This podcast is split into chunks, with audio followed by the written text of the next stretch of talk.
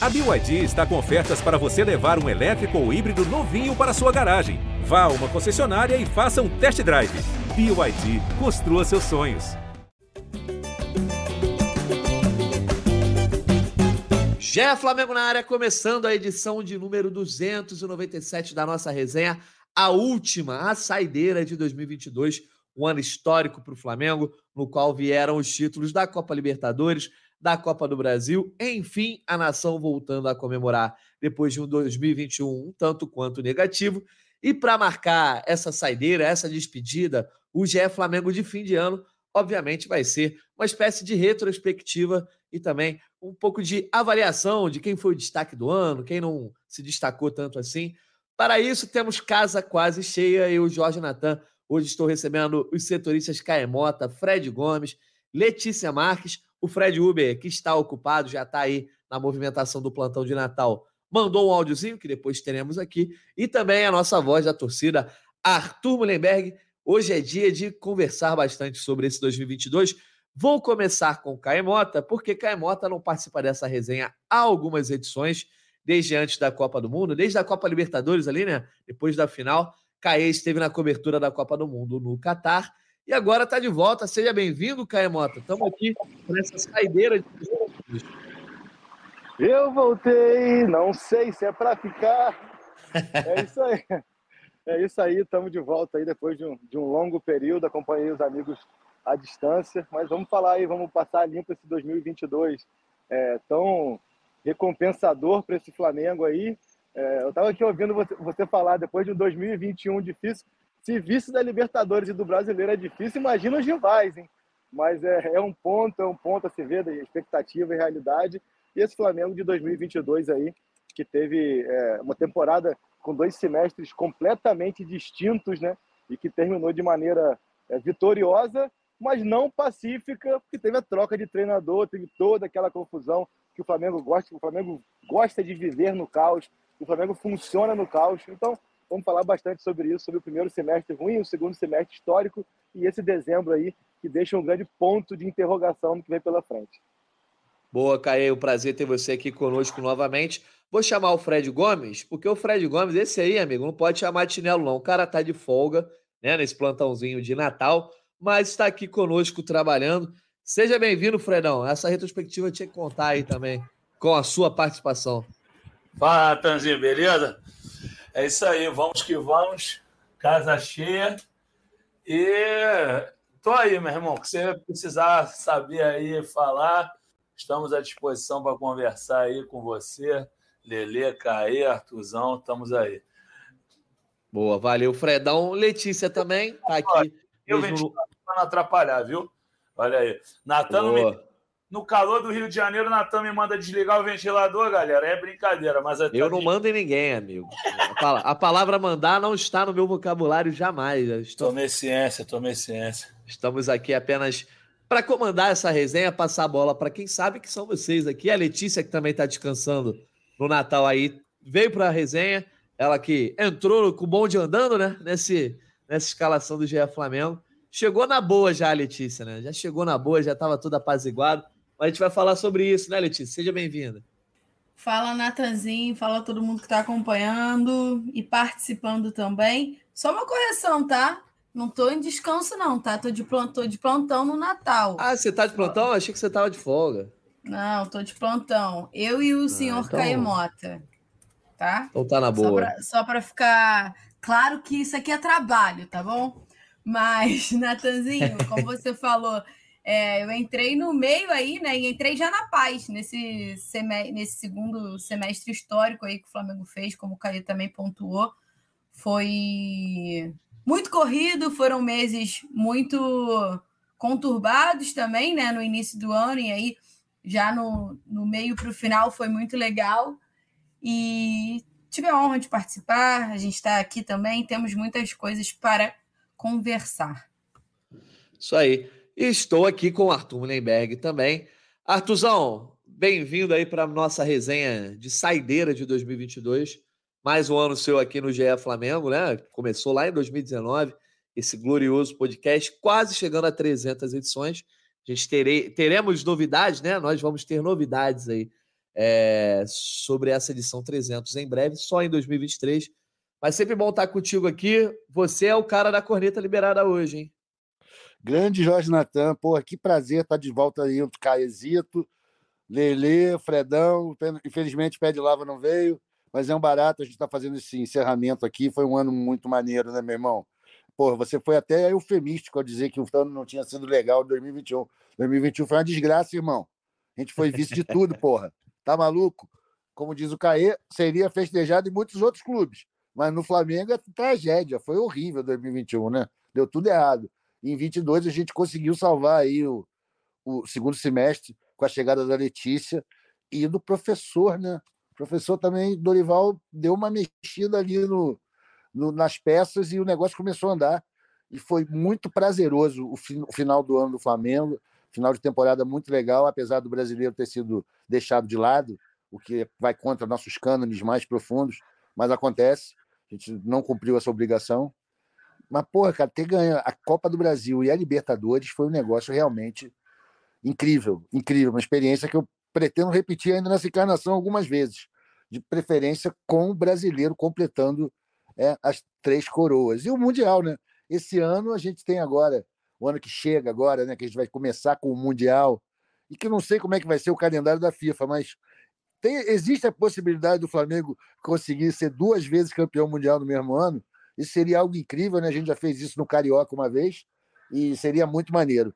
Torcer para que a gente possa realizar essa façanha. Só mesmo o Flamengo seria capaz dela. Show de bola. Ó, então a gente vai começar a nossa retrospectiva. Vou pegar esse gancho que o Caê até falou que eu tinha falado que o ano tinha sido ruim. Pelo contrário, eu falei que não tinha sido tão positivo em 2021. E o Flamengo começa 2022 já nessa sombra do que aconteceu em 21 com o vice-campeonato da Libertadores, com o Renato Gaúcho. É, já a permanência do Renato, por conta de uma série de coisas, já não era muito é, acreditada, né? Muita gente já estava contra a permanência do Renato. E ali só falava, talvez o Renato ficaria no Flamengo se fosse campeão. Não aconteceu, final de Montevideo, etc, etc. Isso ficou no passado. Só que o 22 de Flamengo, do Flamengo começa ainda no final de 21 né? Lá no dia 29 de dezembro de 2021, quando o Flamengo anuncia a contratação do Paulo Souza como treinador é, para essa temporada 22. Mais uma vez, embrólio de Jorge Jesus, foram para Portugal, esperaram, o Jorge Jesus estava saindo do Benfica, etc. Rolou aquela espécie de vestibular, né? Processo seletivo, mas é, o Jorge Jesus acabou não vindo para o Flamengo. O escolhido foi o Paulo Souza, foi a própria diretoria, o Marcos Braz e o Bruno Spindel escolheram o, o Paulo Souza. E aí, Caí, na teoria, a temporada começa com aquela coisa, né? Ah, Flamengo profissional, escolheu um profissional estrangeiro, foram até lá, analisaram, escolheram, vão dar o tempo para fazer as contratações. O cara vai começar a temporada de início, vai ter um período de pré-temporada. Na teoria, tudo muito bonito, né? Com o Flamengo escolhendo Paulo Souza. E aí o time principal não joga as três primeiras rodadas do Campeonato Carioca, né? contra a Portuguesa, Volta Redonda e Boa Vista. E na estreia do time principal com o Paulo Souza, que chegou botando telão, né? Aquela coisa toda, ah, a comissão técnica vai fazer isso, etc. Aquelas coisas que a gente, no caso, só tinha como analisar o trabalho dele ali fora do campo, né? Ainda não tinha jogado. E a, a temporada para o Paulo Souza e para o time principal começa com uma derrota para o Fluminense por 1 a 0 lá no Campeonato Carioca. Depois o Flamengo consegue três vitórias, a, a derrota no Clássico é um pouco é, amenizada, né? Só que aí lá no dia 20 de fevereiro, Caê, vem a primeira grande crise, né? Ou não grande, mas a primeira crise. O Flamengo perde para o Atlético Mineiro a final da Supercopa do Brasil, depois de um empate 2 a 2 é, no tempo normal. Perde por 8 a 7 numa disputa de pênalti bastante é, emocionante, enfim, com, com reviravoltas. Só que essa, essa perda do título já começa a criar um pouco de desconfiança em cima do Paulo Souza, embora o time tenha mostrado coisas boas durante aquela partida, né? Como foi essa primeira crise na temporada 22 com o Paulo Souza? Então, até acho que ali externamente não foi uma, uma derrota que, que reverberou tanto, assim. Claro, teve a frustração, até pela, pela questão do, do Atlético naquela altura ali, tá, tá com uma rivalidade ainda mais aflorada pelo final de 2021, ter sido é, uma disputa que praticamente não existiu, mas foi fomentada no Brasileirão. Então acho que foi muito mais esse impacto de perder para um, um, rival do que pela derrota, porque o time performou bem. Foi uma derrota que ali é, impactou, pô, teve quatro pênaltis para ser campeão e tudo mais. Foi mais frustrante do que irritante, eu acho. Só que internamente já havia sinais ali de desconforto por comportamentos, é, por conflitos dos jogadores com o Paulo Souza. A gente foi saber muito no decorrer da temporada. O próprio Pedro ali foi quase que uma gota d'água para ele quando ele sequer entra em campo naquela final. Ele ficou bem incomodado, bem chateado.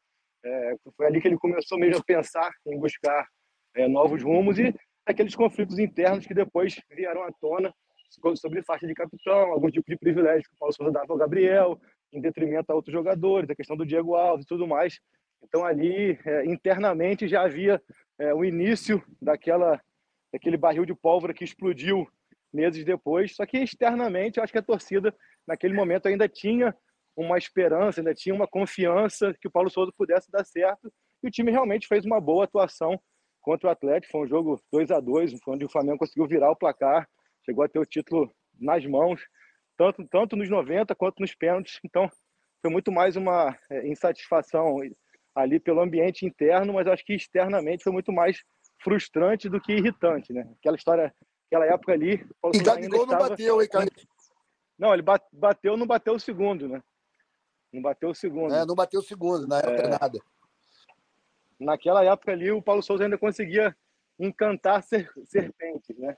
Com o passar do tempo, o encanto foi se desfazendo.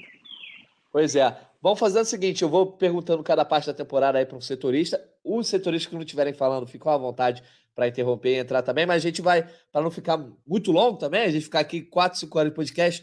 O Caio falou sobre essa parte, eu quero o comentário do Arthur, depois vou seguindo e aí vou passando para cada setorista, fechou? Arthur, como é que estava o teu sentimento nesse momento da temporada? Cara, nesse momento eu ainda estava. Era uma das serpentes encantadas pelo Paulo Souza, né? Achava que era natural que se apresentasse mal. Ele mudou o esquema da defesa, com três zagueiros. Ele fez algumas eleições ali pessoais. Eu ainda estava acreditando que havia um critério na contratação de um cara que estava numa seleção classifica, quase classificada para a Copa, né? no caso a Polônia. Né? Num cartel do cara como jogador na Juventus muito bom, que tinha, tinha ganho o, o, o campeonato em Israel, que era meio obrigatório, que era um time muito melhor que os outros, e tinha feito a Fiorentina. Eu achava que não, o cara vai mostrar o trabalho dele, vamos, vamos ver. Isso é legal, né? O Flamengo, o cara europeu. Eu não estava nem um pouco. No passado tempo, Arthur, a gente descobriu que o Flamengo contratou o Paulo Souza com 30 anos de atraso, né? Se fosse da volante, de repente dava certo. Né? Exatamente, Caí. E, pô, mas nessa época aí, cara, eu tava achando que fazia parte do trabalho, tava puto, mas eu não era daqueles profetas que esse cara não vai ganhar nada. Como eu ouvi vários falarem. Não foi nenhum nem dois, foi muita gente sacou na hora Paulo Souza não cabia no Flamengo. Eu fui enganado ainda durante um bom tempo. Eu demorei um pouco a, a, a pedir socorro Forças Armadas. Pelo amor de Deus, tirem Paulo Souza. Foi foda. Pois é, e o Paulo Souza ali seguiu é, fazendo alguns testes. Ele começa a temporada mais dentro do padrão, né? com o time é, mais perto do que a torcida do Flamengo vinha, vinha, vinha vendo, com dois zagueiros, etc. É, mas colocando também o Everton Ribeiro um pouco mais aberto, já o Gabigol um pouco mais isolado lá na frente. É, nessa final contra o Atlético Mineiro, basicamente o time que foi escalado é o time que foi campeão ali em 2020, né? Com, com, as, com os reforços que vieram em 2021. O Hugo Souza tinha ganhado a vaga de goleiro, ali ele, ele era a grande escolha do Paulo Souza, e o Rodinei já começava a ter algum espaço com o Fabrício Bruno na zaga, Davi Luiz, o William Arão e o João Gomes no meio de campo, e lá na frente aquele quarteto é, que a gente se acostumou a ver nos últimos anos. E aí, Fred Gomes, a coisa vai andando, o Flamengo vence o Vasco em clássico, goleia o Bangu, né? A torcida começa a se animar, passa pelo Vasco na semifinal ali com duas atuações que não foram tão boas, dois resultados meio apertados. Horrorosas as atuações, desculpa te cortar. Exatamente. É porque você falou ganhou do Vasco, mas o, o, as três vitórias sobre o Vasco na último jogo da Taça Guanabara, 2 a 1 golaço do Arrascaeta no final, o Flamengo não jogou nada. Os dois 1 a 0 no Maracanã de dar sono, meu irmão. Um deles foi no meu aniversário, então eu lembro que eu falei: "Meu Deus, não vou nem comemorar aniversário depois de um jogo chato desse para de dormir. Ainda teve uma chuva braba naquele dia. Mas continue. Esse nível de detalhe eu não tinha aqui na minha é, memória, não. Eu tô ciente, uma chuvaça. Sou, sou, ruim de memória, não, mas eu ia falar, chegou a derradeira final é, no Campeonato Carioca contra o Fluminense, que ali o caldo começa a entornar, não é? O Flamengo é. perde para o Fluminense por 2 a 0 na partida de ida, deixa a situação bastante complicada para o jogo de volta, né? E nesse jogo de ida aí é, aconteceu aquele lance de o Léo Pereira entrar 10 minutos do fim e acabar tendo participação muito ruim nos gols do Cano, que os gols aconteceram ali nos minutos finais, enfim. E depois, um a um, o Flamengo não conseguiu ser campeão carioca. O Fluminense interrompeu a sequência do Flamengo, que era tri, tentava o tetra, e ali começa o caldo a tornar para o Paulo Souza. Começa também aquela cobertura mais de crise, né, para vocês que estão no reportariado do Flamengo. É porque foram atuações sintomáticas, Natanzinho, assim. Os dois jogos da final, até o Flamengo no segundo, ele luta e tal, faz um a 0 num, num belo gol do Gabigol depois da jogada da Rascaeta mas o primeiro jogo é um vexame, assim, não pelo. Não pelos 2 a 0 não, mas pela fraquíssima ah, atuação do Flamengo. Oi? Mas eu, mas eu achei que o Flamengo tomou mais totó no segundo jogo, no 1x1, do que no primeiro, cara. Não, jogo, também acho. O Caio também... botou na roda, botou na roda. Botou, mas eu acho assim que o Flamengo ainda lutou no primeiro tempo, fez aquele 1x0, deu esperando, depois tomou um esculacho no segundo tempo, era para tomar de 4, não tenha dúvida. Eu só digo assim que o, o 2 a 0 eu achei que o Flamengo não, em nenhum momento flertou com a vitória e a escalação do Paulo Souza ali já é uma, um desastre também quando ele entra com o Marinho de ala esquerdo. Entendeu? Que o Arrascaeta exatamente. vinha de um jogo. Hã? Não, eu falei exatamente. E isso também complicou muito o cenário. O Arrascaeta vinha de um amistoso do Uruguai ou eliminatórias, não me recordo agora. Ele não conseguiu jogar o primeiro tempo, estava muito desgastado. E o Marinho faz um jogo terrível. O Marinho correu o risco de ser expulso e muito por função do Paulo Souza. A culpa foi do Paulo Souza. O Marinho depois deixou claro em entrevista. Eu sei que a, a temporada do Marinho foi decepcionante, óbvio que foi, mas ele, um, se eu não me engano, é Flamengo América Mineiro que ele faz o terceiro gol, que ele dá uma entrevista emocionado, que ele fala: meu lado sempre foi ali pela direita, ele aponta e tudo. E naquele jogo ali, porra, o Flamengo foi muito mal no final entre o Léo Pereira e. E aí acontecem os gols do Cano. Enfim, era um negócio assim, o Carioca que a torcida estava dando valor sim pelo inédito Tetra, que o Flamengo não tinha, agora vai ter que lutar por mais quatro anos. E aí eu acho que vai se perdendo um pouquinho o ânimo de lutar por Carioca, até porque porra, vai ter um Vasco fortalecido agora, vai ter um Botafogo fortalecido. O Flamengo teve uma oportunidade que os adversários estavam muito enfraquecidos. E dali aquelas atuações sintomáticas, inclusive essa que o Caio falou, tomando Olé no segundo jogo, ali já começou a deixar claro que o, o caminho do Flamengo com o Paulo Souza não ia ser muito duradouro. Até porque, Natan, também nesse período tem os jogos da Libertadores. o Fredão a... tá com medo do Vasco e do Botafogo já, pelo amor de Deus. É, eu também percebi. Isso aí é, também percebi. é a notícia da, do comentário do Fred Gomes, é essa o, notícia aí. O que eu quero dizer é que não vai ser mais tão teta como poderia ter sido, entendeu? É só isso. Porque o Flamengo perdeu oportunidade de ouro, inclusive, de golear esses adversários durante esse período. Mas aí depois tem o que eu ia falar, só para finalizar, nesse período do Carioca uns joguinhos de, de Libertadores, Esporte em Cristal, Universidade do Chile, que o Flamengo conseguiu mandar sem estádio lotado, de ta tamanho desânimo da torcida com o Paulo Souza naquela altura. O Flamengo não lotou contra a Católica nos 3 a 0 e o jogo lá da, da baba do time reserva contra o Esporte em Cristal, menos de 30 mil pessoas no Maracanã. Calma, vamos chegar lá, Fredão, vamos chegar lá. Desculpa. Porque. Não, tamo junto. Não, é porque a, a campanha da Libertadores começa justamente depois dessa final. É, o Flamengo começa vencendo no, na Copa Libertadores, duas vitórias, uma sobre o Sport Cristal, que era o time mais fato, fraco do grupo.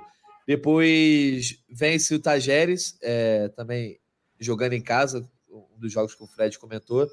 E aí vem a primeira derrota, os primeiros tropeços, na verdade, no Brasileirão. Né? O, o Brasileirão começa com um tropeço diante do Atlético Goianiense, empate 1 a 1 Tem uma vitória sobre o São Paulo, vem o empate com o Palmeiras, que eu me lembro que foi sexta-feira de carnaval, porque eu, eu, saí do Maracanã e fui direto para Sapucaí para ver o desfile do, do, grupo de acesso aqui do Rio de Janeiro. E aí, Letícia, a torcida do Flamengo seguia em compasso de espera, né? O, o Paulo Souza que estava encantando muitas serpentes, as serpentes foram diminuindo em quantidade. Aí vem esse jogo contra o Palmeiras, que é 0 a 0 nesse meio do carnaval. O Flamengo joga bem, muito bem até E sai aplaudido de campo mesmo sem ter vencido. Não, mas isso eu ia falar. Esse jogo com o Palmeiras, para mim, o Maracanã estava lotado de serpentes. Tava. Só tinha serpente encantada ali. e, e eu falava que, cara, a galera tá achando do caralho empatar com o Palmeiras num estádio onde não tinha um palmeirense. Eram 70 mil, 69.999 rubro-negros. Você empata 0 a 0 com o Palmeiras, com as melhores chances de gol sendo do Palmeiras, mais que tenha sido menos chances, mas as melhores.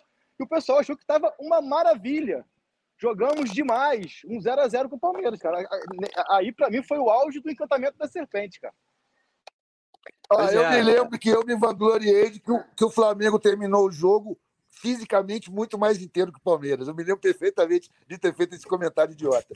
O Arthur, com certeza, era um dos que estava encantado. É isso mesmo, Arthur? Não, vamos, contratar, é, vamos contratar o, o Vanderlei Cordeiro, Cordeiro de Lima para ser técnico na próxima.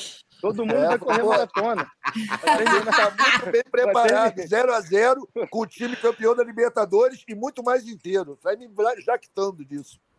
Não, mas isso é verdade. Muita gente, eu acho que estava se apegando a pouca coisa ali, né? Porque vinha dessa derrota na Supercopa, derrota na final. Perdeu, o Paulo Souza perdeu em pouco, poucos meses aí dois títulos. Aí chega nesse confronto contra o Palmeiras no Brasileirão, que na teoria era um eu confronto Eu acho que nessa direto. época, é, eu estou sendo o Jô Soares como sempre, né? interrompendo, mas só para... É porque Relaxa. eu acho que nessa época aí ainda era, é, ainda tinha uma narrativa muito de que assim, os vilões são os jogadores. Vamos, então, para bater nos jogadores, vamos abraçar o Paulo Souza. Cara, porque nessa época aí, o mesmo torcedor que defendia o Paulo Souza queria ver Felipe Luiz e Everton Ribeiro longe do Flamengo. É o mesmo torcedor. Que nessa época aí dizia que o Ribeiro não prestava, dizia que o Felipe não prestava, mas os outros sempre foram foram alvo como o Andreas, Arão, Diego, Diego Alves, tudo mais. Só que nessa altura aí tinha narrativa, os jogadores não valem nada. Vamos, Foi um pouco depois, né? O... É, tudo Caio. bem. Caê, o Caê tá marcando. Mas, mais ou tá menos. Tá Vai, fala, Letícia. Não, Arthur, só para completar, porque o Nathan falou foi um pouco depois. Cara, esse jogo do Palmeiras até a demissão do Paulo Souza são quase três meses. É, são demora, 13, pô. 13 jogos que passam. Então, Não, mas eu, assim, eu, eu... eu tava fazendo um comentário sobre o que o Caê tá falando, que eu acho que ele está sendo martelão da justiça e com, e com razão, com motivos, realmente. Mas a gente não pode esquecer, galera, do Eu estou levantando a plaquinha do, do, Eu Avisei aqui, né? Pois é, mas, Caizão, assim, não pode esquecer que 21 De forma sutil. foi muito sofrimento. A gente estava também muito merrequeiro, se apegando a coisas pequenas, valorizando qualquer coisinha, porque em 21 foi só derrota, irmão. Imagina o que, que foi perder o Brasileiro, a então, Libertadores daquele é... jeito traumático. A gente, porra, a gente não sabia se o Andrés ia embora, galera. Você me lembra que ele estava vivendo esse momento também. Não, o Andrés vai ou fica, que é isso, tem que dar o dinheiro. Segundo, Pô, é segundo melhor playmaker da Premier League, hein? Só, te, só De, De Bruyne tem números melhores que o dele, só para reforçar aqui também. Vamos chegar lá, né? Boa né? tarde, Caemota. Boa tarde. Natan, que é nosso especialista, tá ligado. O único, Não, ele tá jogando muito. Meio, o único meio campista da, da, Premier League que tem números melhores que ele é Kevin De Bruyne, qualquer um.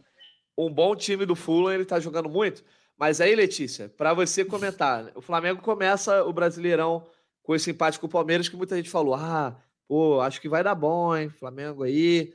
Tudo bem, o Flamengo jogou bem, mas saiu aplaudido e ali se imaginava, pô, só o resultado que não foi tão bom, né? Porque o Flamengo, a galera já esperava que disputasse esse título contra o Palmeiras.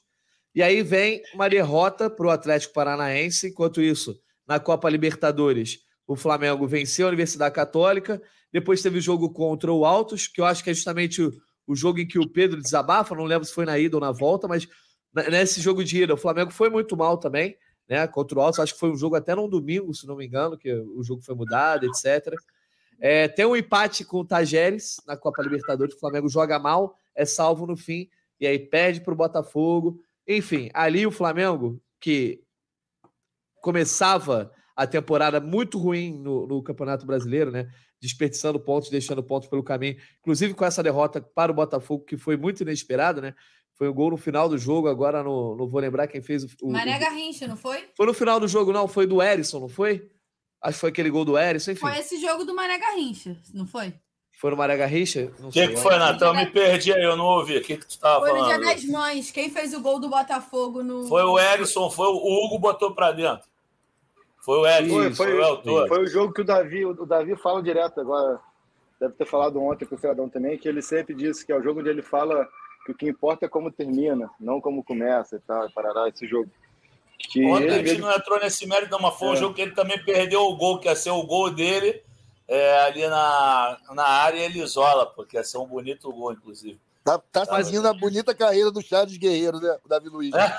Pagou nem por um cacete, meu irmão. Que é isso? Mas, ô Letícia, naquela época você não estava ainda aqui no GE, mas você já acompanhava, já cobriu o Flamengo, né?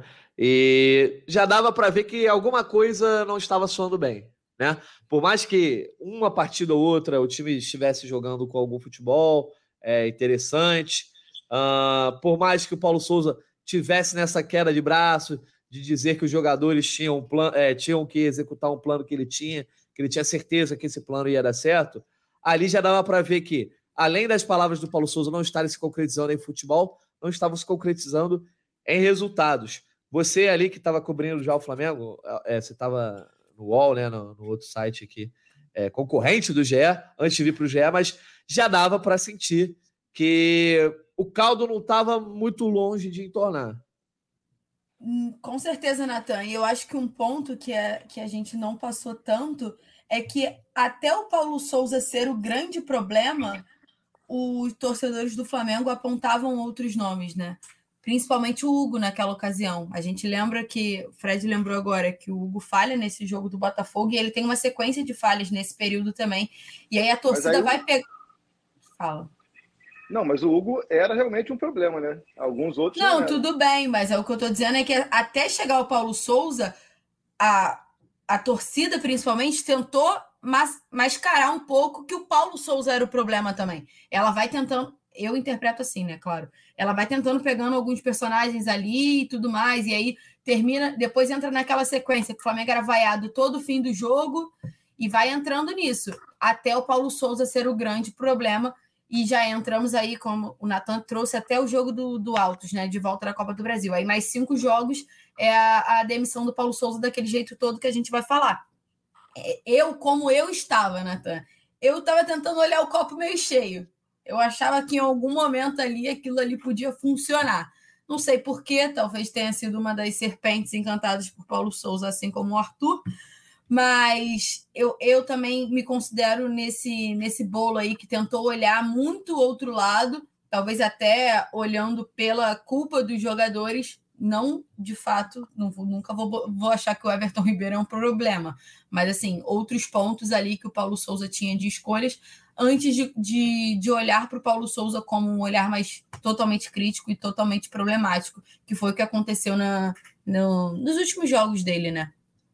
Pois é, e Caí, depois vem uma sequência que talvez tenha sido a melhor sequência de resultados do Paulo Souza aí, envolvendo o Brasileirão e Libertadores. Ele vence quatro jogos, é, se classifica na Copa do Brasil, né? No jogo de volta lá contra o Altos, e aí depois tem um empate com o Ceará, mas vence a Universidade Católica na Libertadores, vence o Goiás no Brasileirão, vence o Esporte Cristal e fecha a fase de grupos da Libertadores ali é, com quase 100%, né? Conquistou é, quase todos os pontos do grupo, só não conquistou os pontos contra o Tajeres, que acabou empatando, e vence o Fluminense no clássico é, ali no Campeonato Brasileiro, que o Flamengo vence por 2 a 1 de virada, né?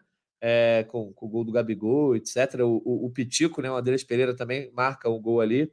Só que logo depois dessa sequência, o, o Caê, vem, eu acho que é o que derruba o Paulo Souza de fato, né? São três derrotas seguidas no Brasileirão. Fortaleza, Bragantino e Inter. Depois você ainda tem uma derrota para o Atlético Mineiro. O Paulo Souza é, ele cai no começo de junho, dia 9 de junho. E aí, é no começo dessa sequência, né? Porque ele cai antes do jogo contra o Inter. Então ele perde Fortaleza o Bragantino depois de quatro vitórias seguidas. Por que ali ficou insustentável a permanência do Paulo Souza? Relembra para a gente um pouco aquele processo de fritura né, que o Paulo Souza sofreu porque, na verdade, a demissão dele já estava até definida antes do jogo derradeiro, né, contra o Bragantino. Eu lembro que vocês trouxeram esse tipo de apuração. Relembra pra gente aí como foi cobrir essa saída do Paulo Souza, que acabou demitido no dia 9 de junho de 2022. Então, cara, é, primeiro só passar ali porque eu tô, tô brincando, tô provocando aqui das, das questões do Paulo Souza, mas muitas, muitas das histórias, muitos dos relatos também a gente foi foi descobrindo, foi é, é, é, entendendo no decorrer do processo, realmente, né? Em alguns momentos eu também, principalmente na chegada dele, eu também achava, com base em nada, com base no otimismo, com base em, é, em uma expectativa que pudesse dar certo, né?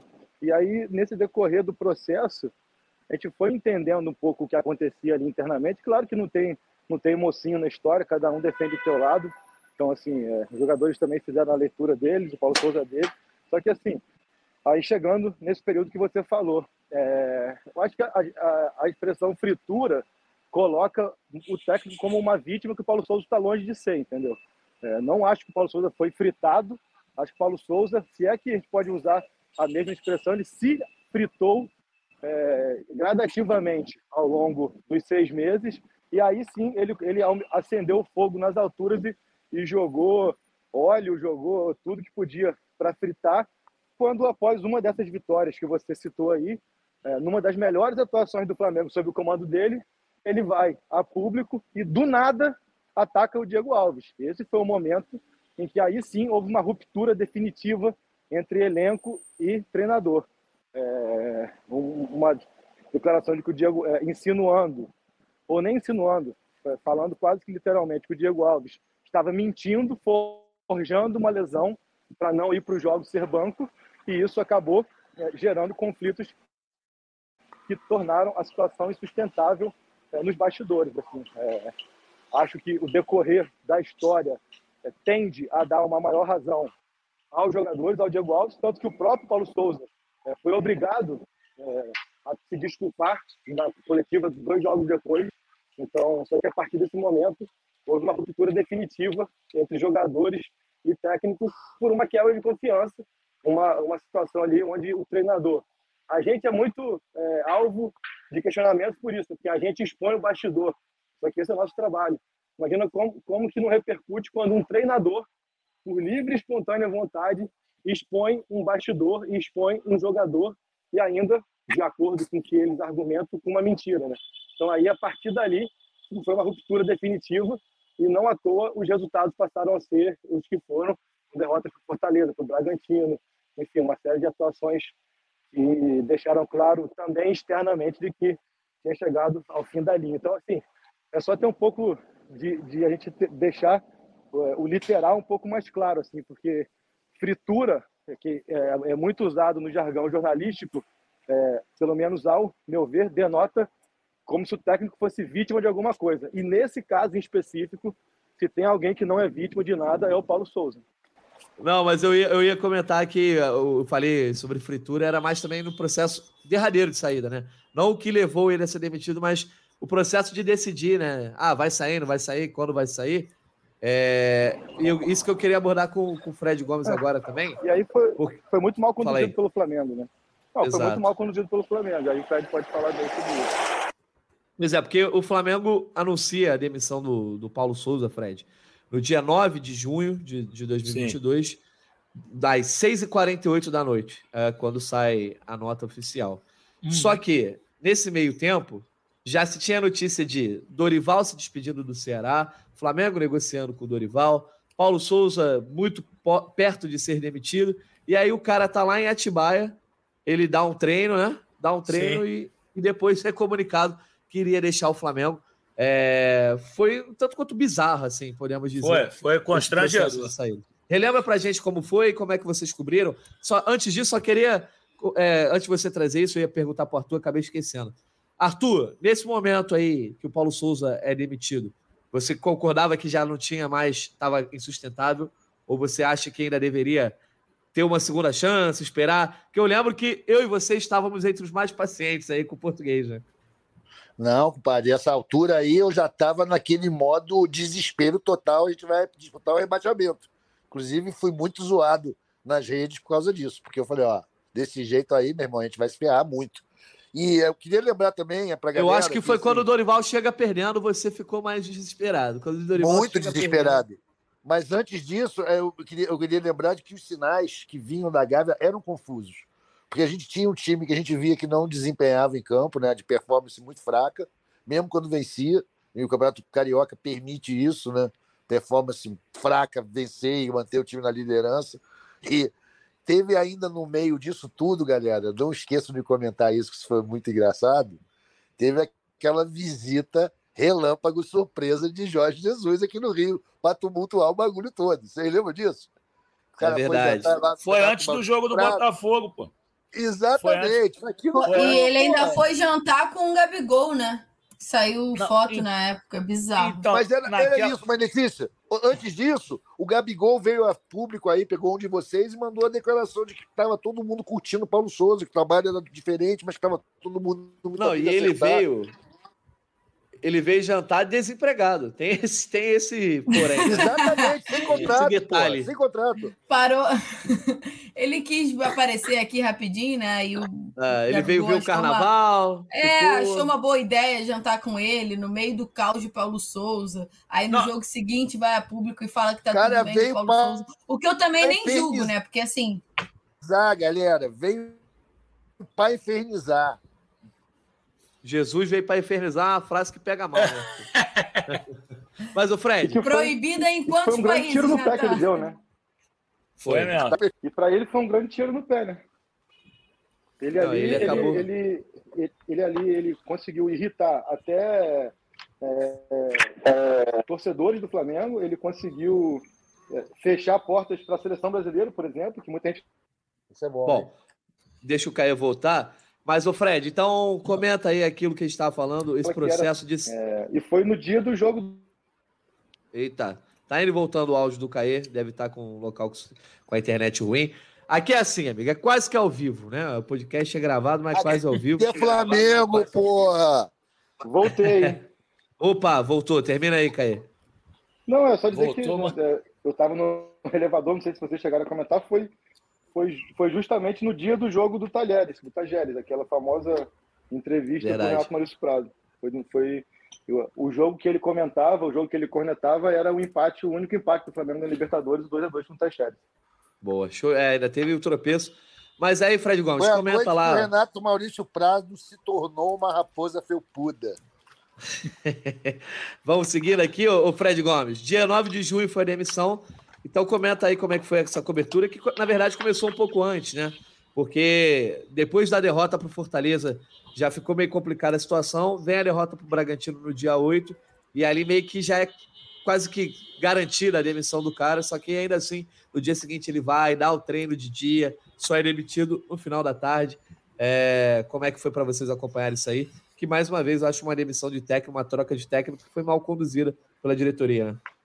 Claro, não, até aproveitando o gancho que, que o Arthur levantou do. Desculpa, só regredir um pouquinho, regressar. Irmão, fica à vontade, é vocês, vocês, mandam aqui. É, não é regredir, é regressar no tempo em relação ao que o, ao que o Arthur levantou e o Caio arrematou, que é o seguinte: a, é, nesse Flamengo e Botafogo, a Letícia até estava comigo lá, e ela ainda estava no UOL, mas nós estávamos cobrindo essa partida juntos, e o cenário era para o Paulo Souza ser demitido nesse jogo. Só que aí é o que o Caio falou. O Jorge Jesus criou uma situação tão desfavorável para ele que o Flamengo falou: não vamos demitir esse cara agora. Ele já estava com a corda no pescoço ali no Botafogo. Já era para cair ali. Mais de um já mês antes, né? Exatamente. E aí não caiu ali porque o Flamengo falou: porra, o Mister não vai chegar e vai dizer quem vai demitir, vai dar prazo de quando que ele vai chegar, até que dia que ele pode esperar. E ali o Flamengo decidiu nem abrir conversa com Jesus naquela altura e, consequentemente, bancar o, o Paulo Souza. Só que aí foi o que você falou: o jogo contra o Fortaleza entorna o caldo de vez. Ali ele estava demitido. A gente já passou o, o domingo para segunda, apurando possível demissão do Paulo Souza. A, de, a, a, demissão foi decidida, salvo engano, ainda no domingo ou na madrugada do domingo para segunda-feira. E aí o Flamengo foi procurando treinador durante a semana, até que chegou ao nome do Dorival, chegou-se ao acerto no dia 9, e aí foi aquilo do constrangimento que você citou. A, a colega Isabelle Costa estava cobrindo pelo S1 Live ali, ela de tarde, ela chega e faz uma pergunta para o Bruno Espindo. Ei, Bruno, já acertou com o Dorival? Aí falou, ele falou uma coisa assim: ah, o Flamengo ainda tem treinador, então ainda não tem nada. Então, com a situação do Paulo Souza no CT, o, o Fred Uber estava cobrindo lá. O Fred Uber chegou no dia da demissão, salvo engano.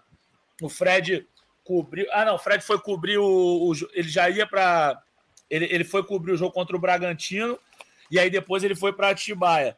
E aí pegou essa situação, esse constrangimento, porra, do cara dar treino, o cara deu um bom dia também para a Isabel. Estou citando a Isabel porque ela que estava acompanhando tudo. E aí ela filma o Paulo Souza sendo para tomar café da manhã, ele dá um bom dia meio irônico. Então foi uma situação bem desagradável assim. E o Fred acompanhando lá, a gente a gente vendo tudo à distância, mas também conversando com os caras lá. Eu lembro quando o Paulo foi decidida a, a demissão, é, aí a gente foi recebendo meio que em tempo real as informações que o, quando o Paulo foi demitido, os funcionários dele, os auxiliares dele, os portugueses, estavam comendo ainda com, com os jogadores, que o pessoal chorou, que foi, porra, foi, meio, foi bem constrangedor. E aí o Dorival é anunciado no dia 10 e já chega no dia 11 para Chega no dia 11. Alguém está comendo um biscoito Não, aí? Acho que é o Caê. É Doritos, é Doritos isso aí. Ah, é aí chega no dia 11 e, e aí o Dorival dirige o jogo lá com o Internacional. Pois é. E aí o, o Arthur Mullenberg, tinha esquecido o nome da nossa voz da torcida. o Arthurzão, é, nesse momento aí, alguns jogadores vinham sendo muito criticados, como a Letícia bem lembrou. É, e a torcida meio que se dividiu. Tinha a galera que era a favor do Paulo Souza ficar, porque a culpa não era do Paulo Souza, e que se o Flamengo demitisse o Paulo Souza ali, ele estaria admitindo a falência do seu sistema, a falta de poder da sua diretoria, e que é, o Flamengo era um clube que, na verdade, era refém dos jogadores, que eles ditavam quem deveria ser o comandante, né? E aí tinha essa galera que era mais a favor do Paulo Souza. E tinha a galera que falava que o Paulo Souza tinha que ser demitido, porque ele era péssimo, era, como você veio a dizer depois, o maior erro de português da história. É... E ao mesmo tempo tinha gente que achava que tá tudo errado, que tinha que demitir diretoria, demitir jogadores, e ali ficou muito, muito como alvo o Hugo, o Everton Ribeiro, é, o próprio Felipe Luiz, a galera mais velha, a, a galera de 85, né? Diego Alves, Diego Ribas, etc. Ficou um clima bastante pesado assim com relação a isso mas achava que tinha que mudar tudo, o Flamengo tinha que começar do zero, etc. Como é que estava o seu posicionamento nesse momento com relação a isso? Cara, teve antes disso, a gente teve aquela disputa, ficou pública entre as panelas do Flamengo, né? Teve muito essa conversa das panelas, e havia uma turma muito indignada com a geração 85, achando que eles estavam forçando a barra, né? O Diego liderando. E isso era se estendeu para o Felipe Luiz. Mas mesmo as pessoas que estavam os defensores da lei, da ordem, da hierarquia, que passaram a achar que o Flamengo não poderia demitir o Paulo Souza porque seria se entregar que os jogadores aqui mandavam. Eu acho que essa, esse, última esse último bastião de resistência Paulo Souzista caiu por terra quando, se eu não me engano, o e o Fred mandaram a matéria lá contando com os vagabundos, contando tudo que rolou, né? Com que o Bruno Henrique falou que o relógio estava atrasado e não sei o quê, que tinha dois relógios diferentes na, no ninho, e começaram várias conversinhas. Era, veio, veio à tona toda aquela confusão de como ele era pouco querido pelo elenco. Aí eu acho que não tinha mais ninguém querendo que ele ficasse, não, cara. Ele ficou esse mês né, entre o jogo do Tajeres e o jogo do Botafogo, o jogo do Fortaleza, que ele foi embora. Cara, é, ele foi um Walking Dead, né? Ele, todo mundo sabia que ele estava demitido e ele também sabia. O jogo com o Inter, que foi o último, foi tipo, pô, uma coisa horrorosa. Nos piores momentos do ano, né? Ninguém estava afim de ver aquele jogo, ninguém estava afim de jogar aquele jogo, só o Internacional, e a gente levou uma pimba, né? E foi isso. É. Então, quando, quando, quando o suco ferveu, foi quando saiu essa matéria aí, meu irmão, que aí ficou claro que o cara não tinha mais nenhum espaço no Flamengo. Não, e Letícia? Mas, essa matéria aí, essa matéria, não, essa matéria, ela foi depois do Carioca. Após a, é, após a final, tá ligado? Exatamente. Foi após a final. Nessa altura ainda tinha uma galera que falava, ah, pô, mas os caras são mimados, os caras que estão tão, tão vazando, sei lá o que e tal. É, eu tinha a impressão de que não, que tinha sido unânime, depois que o nego viu que era Paulo Souza, de como ele se relacionava com os jogadores, que tinha caído geral a, a, a turma dele. Mas enfim, é isso, não lembro direito. Eu já estava querendo a morte do cara há um tempão. Ô, Letícia, aí eu, pra gente virar essa página Paulo Souza, falar do Dorival e, e para nossa reta final dessa retrospectiva aí, dividida em duas partes, né? É, você acha? Você não estava ainda no site, né? Você estava vindo ainda. E o Caê segue aí, tá, tá, tá almoçando, Caê. Ô, Letícia, você acha que o, o, Dorival, o Dorival não, o Paulo Souza foi demitido pelos resultados? Sim, isso aí acabou sendo a gota d'água. Ou foi mais a questão de relacionamento mesmo, que depois até entrevistas, por exemplo, o Andrés deu uma entrevista para um podcast que eu não vou lembrar, é, falando que existia isso, que os caras olhavam o Paulo Souza falando. Foi da Ronaldo TV, foi da Ronaldo TV. Pois é, que os caras olhavam o Paulo Souza e havia de fato um, um enorme ruído ali, e até o, o Paulo Souza perde o respeito, né? Quando você passa a não confiar mais nas ordens, eu acho que pesa mais os resultados, porque se ainda que o relacionamento dele com o elenco não fosse tão bom, mas os resultados em campo é, fossem, não vejo tamanha pedida para uma demissão na ocasião e tudo mais. Então, acho que o resultado influencia muito, mas no fundo, no fundo, no fundo, é por conta de tudo, né? Era um cara que transformou uma, em uma relação insustentável dentro do vestiário um vestiário que, em sua maioria, né, a gente pode puxar o elenco que foi formado com base em 19, 19 para cá, é um elenco que muitos podem dizer que são mimados e tudo mais, mas é um elenco que não dava muito trabalho, né? Você não via muito muita picuinha e muita fofoca de dentro do vestiário do Flamengo com nenhum outro técnico que passou, nem próprio Domi, que na ocasião também teve uma passagem até mais conturbada. Acho que tirando o Paulo Souza, o Domi deve ter sido quem teve uma passagem um pouco mais conturbadinha, assim, mas você não via tanta picuinha com o jogador e todos esses pontos. Então, acho que o Paulo Souza transformou tudo em insustentável e, e junto com o fato de não ter resultado, fez com que a demissão fosse é, necessária até. E aí escolhe a contratação, né? O Fred falou como foi esse processo para a contratação do Dorival, que chegou também no meio do, da confusão, né? Faz esse jogo contra o Internacional sem nem treinar a equipe, né? Acho que a gente tem que lembrar disso também. Mas logo depois já começa a se encaixar ali. E eu sempre falo isso, não sei se eu já falei aqui no ar, né? No brinco, no, no podcast, mas sei que no ar, na live do GEL, eu já falei. Até, até próximo, assim, quando eu entrei. É, eu já tinha escutado o nome do Dorival de pessoas, assim, ali do, do núcleo Ninho do Urubu em algumas ocasiões. Para ser sincera, até logo depois da derrota da Libertadores para o Palmeiras lá em 2021, conversando com umas três, quatro pessoas ali, todo mundo falou: Dorival é um bom nome. E eu confesso, na minha cabeça, num primeiro momento, não fazia sentido. Eu pensava, caraca, cara, Dorival Júnior, como assim?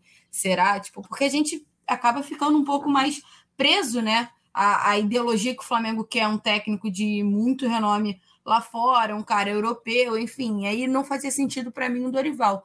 Mas ouvi de muita gente na, na época. Então, quando o Dorival é, é essa escolha, né, nesse meio do ano, eu falei, tá, vamos ver, né, como é que vai ser. E aí já começa perdendo para o Inter, mas depois vai, vai melhorando. E como eu brinco, como, como sempre, parece que ele pegou a chave ali e resolveu os problemas, né? Arrumou a casa.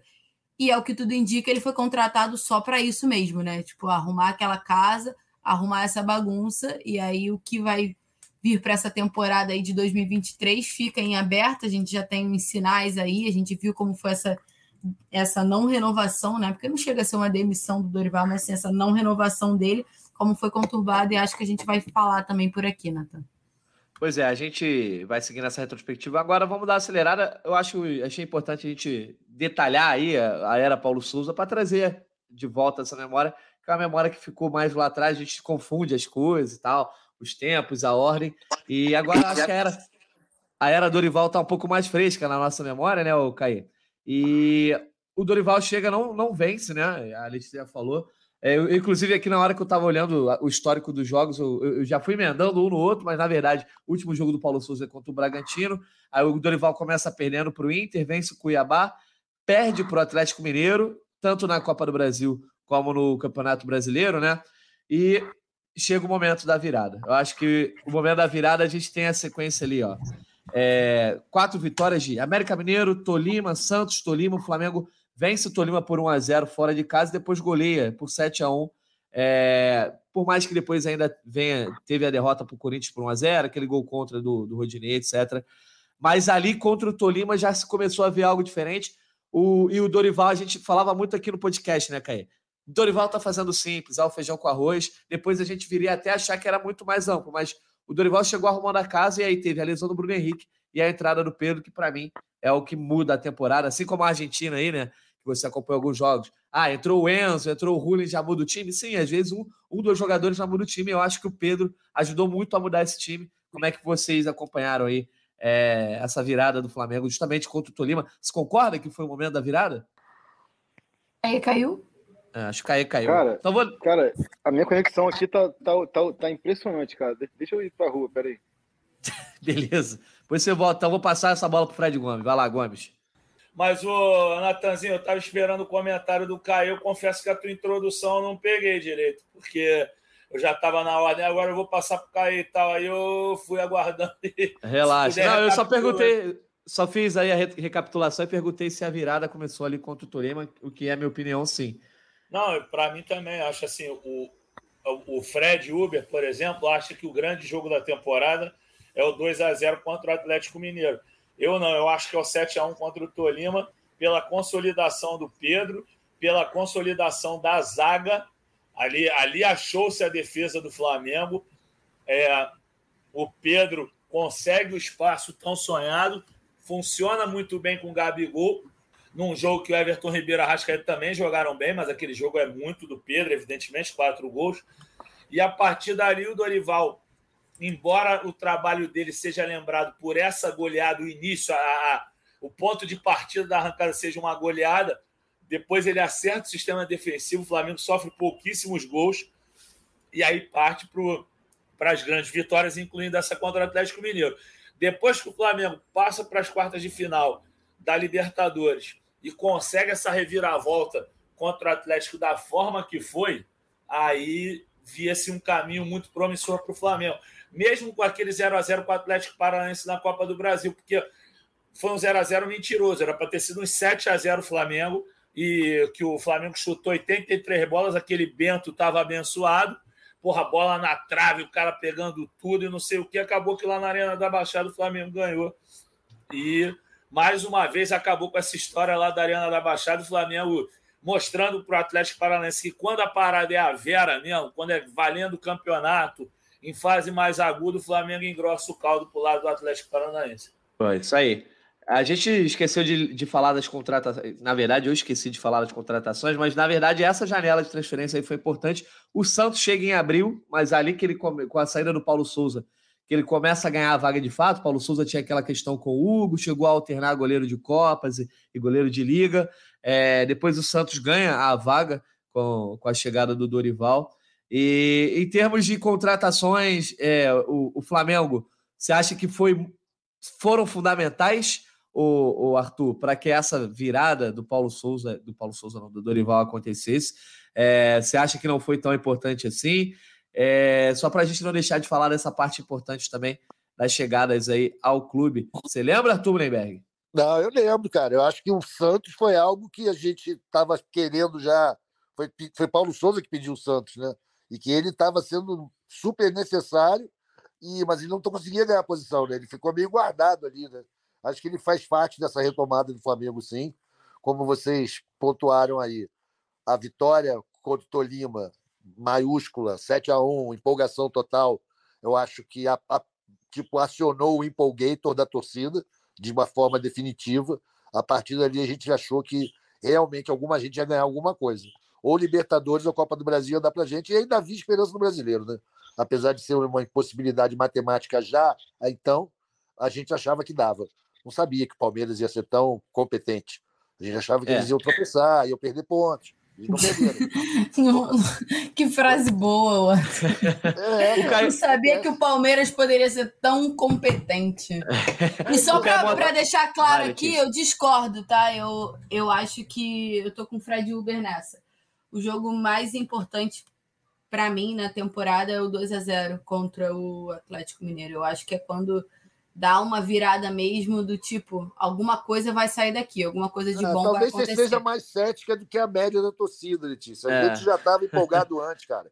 esse jogo, contra, esse jogo contra o contra... Tolima é dia, dia 6 de julho, né? Tem, quer dizer, o, o jogo da volta é 29 de junho, então menos de um mês da saída do Paulo Souza. Aí tem o 7 a 1 no dia 6 de julho. E tem uma semana depois, 13 de julho, Flamengo 2x0 Atlético Mineiro, que o Gabigol convocou o inferno, teve a festa da torcida, enfim, é aquilo que a gente já falou. Eu acho que sempre vai ficar muito dividido entre esses dois jogos, né, Arthur?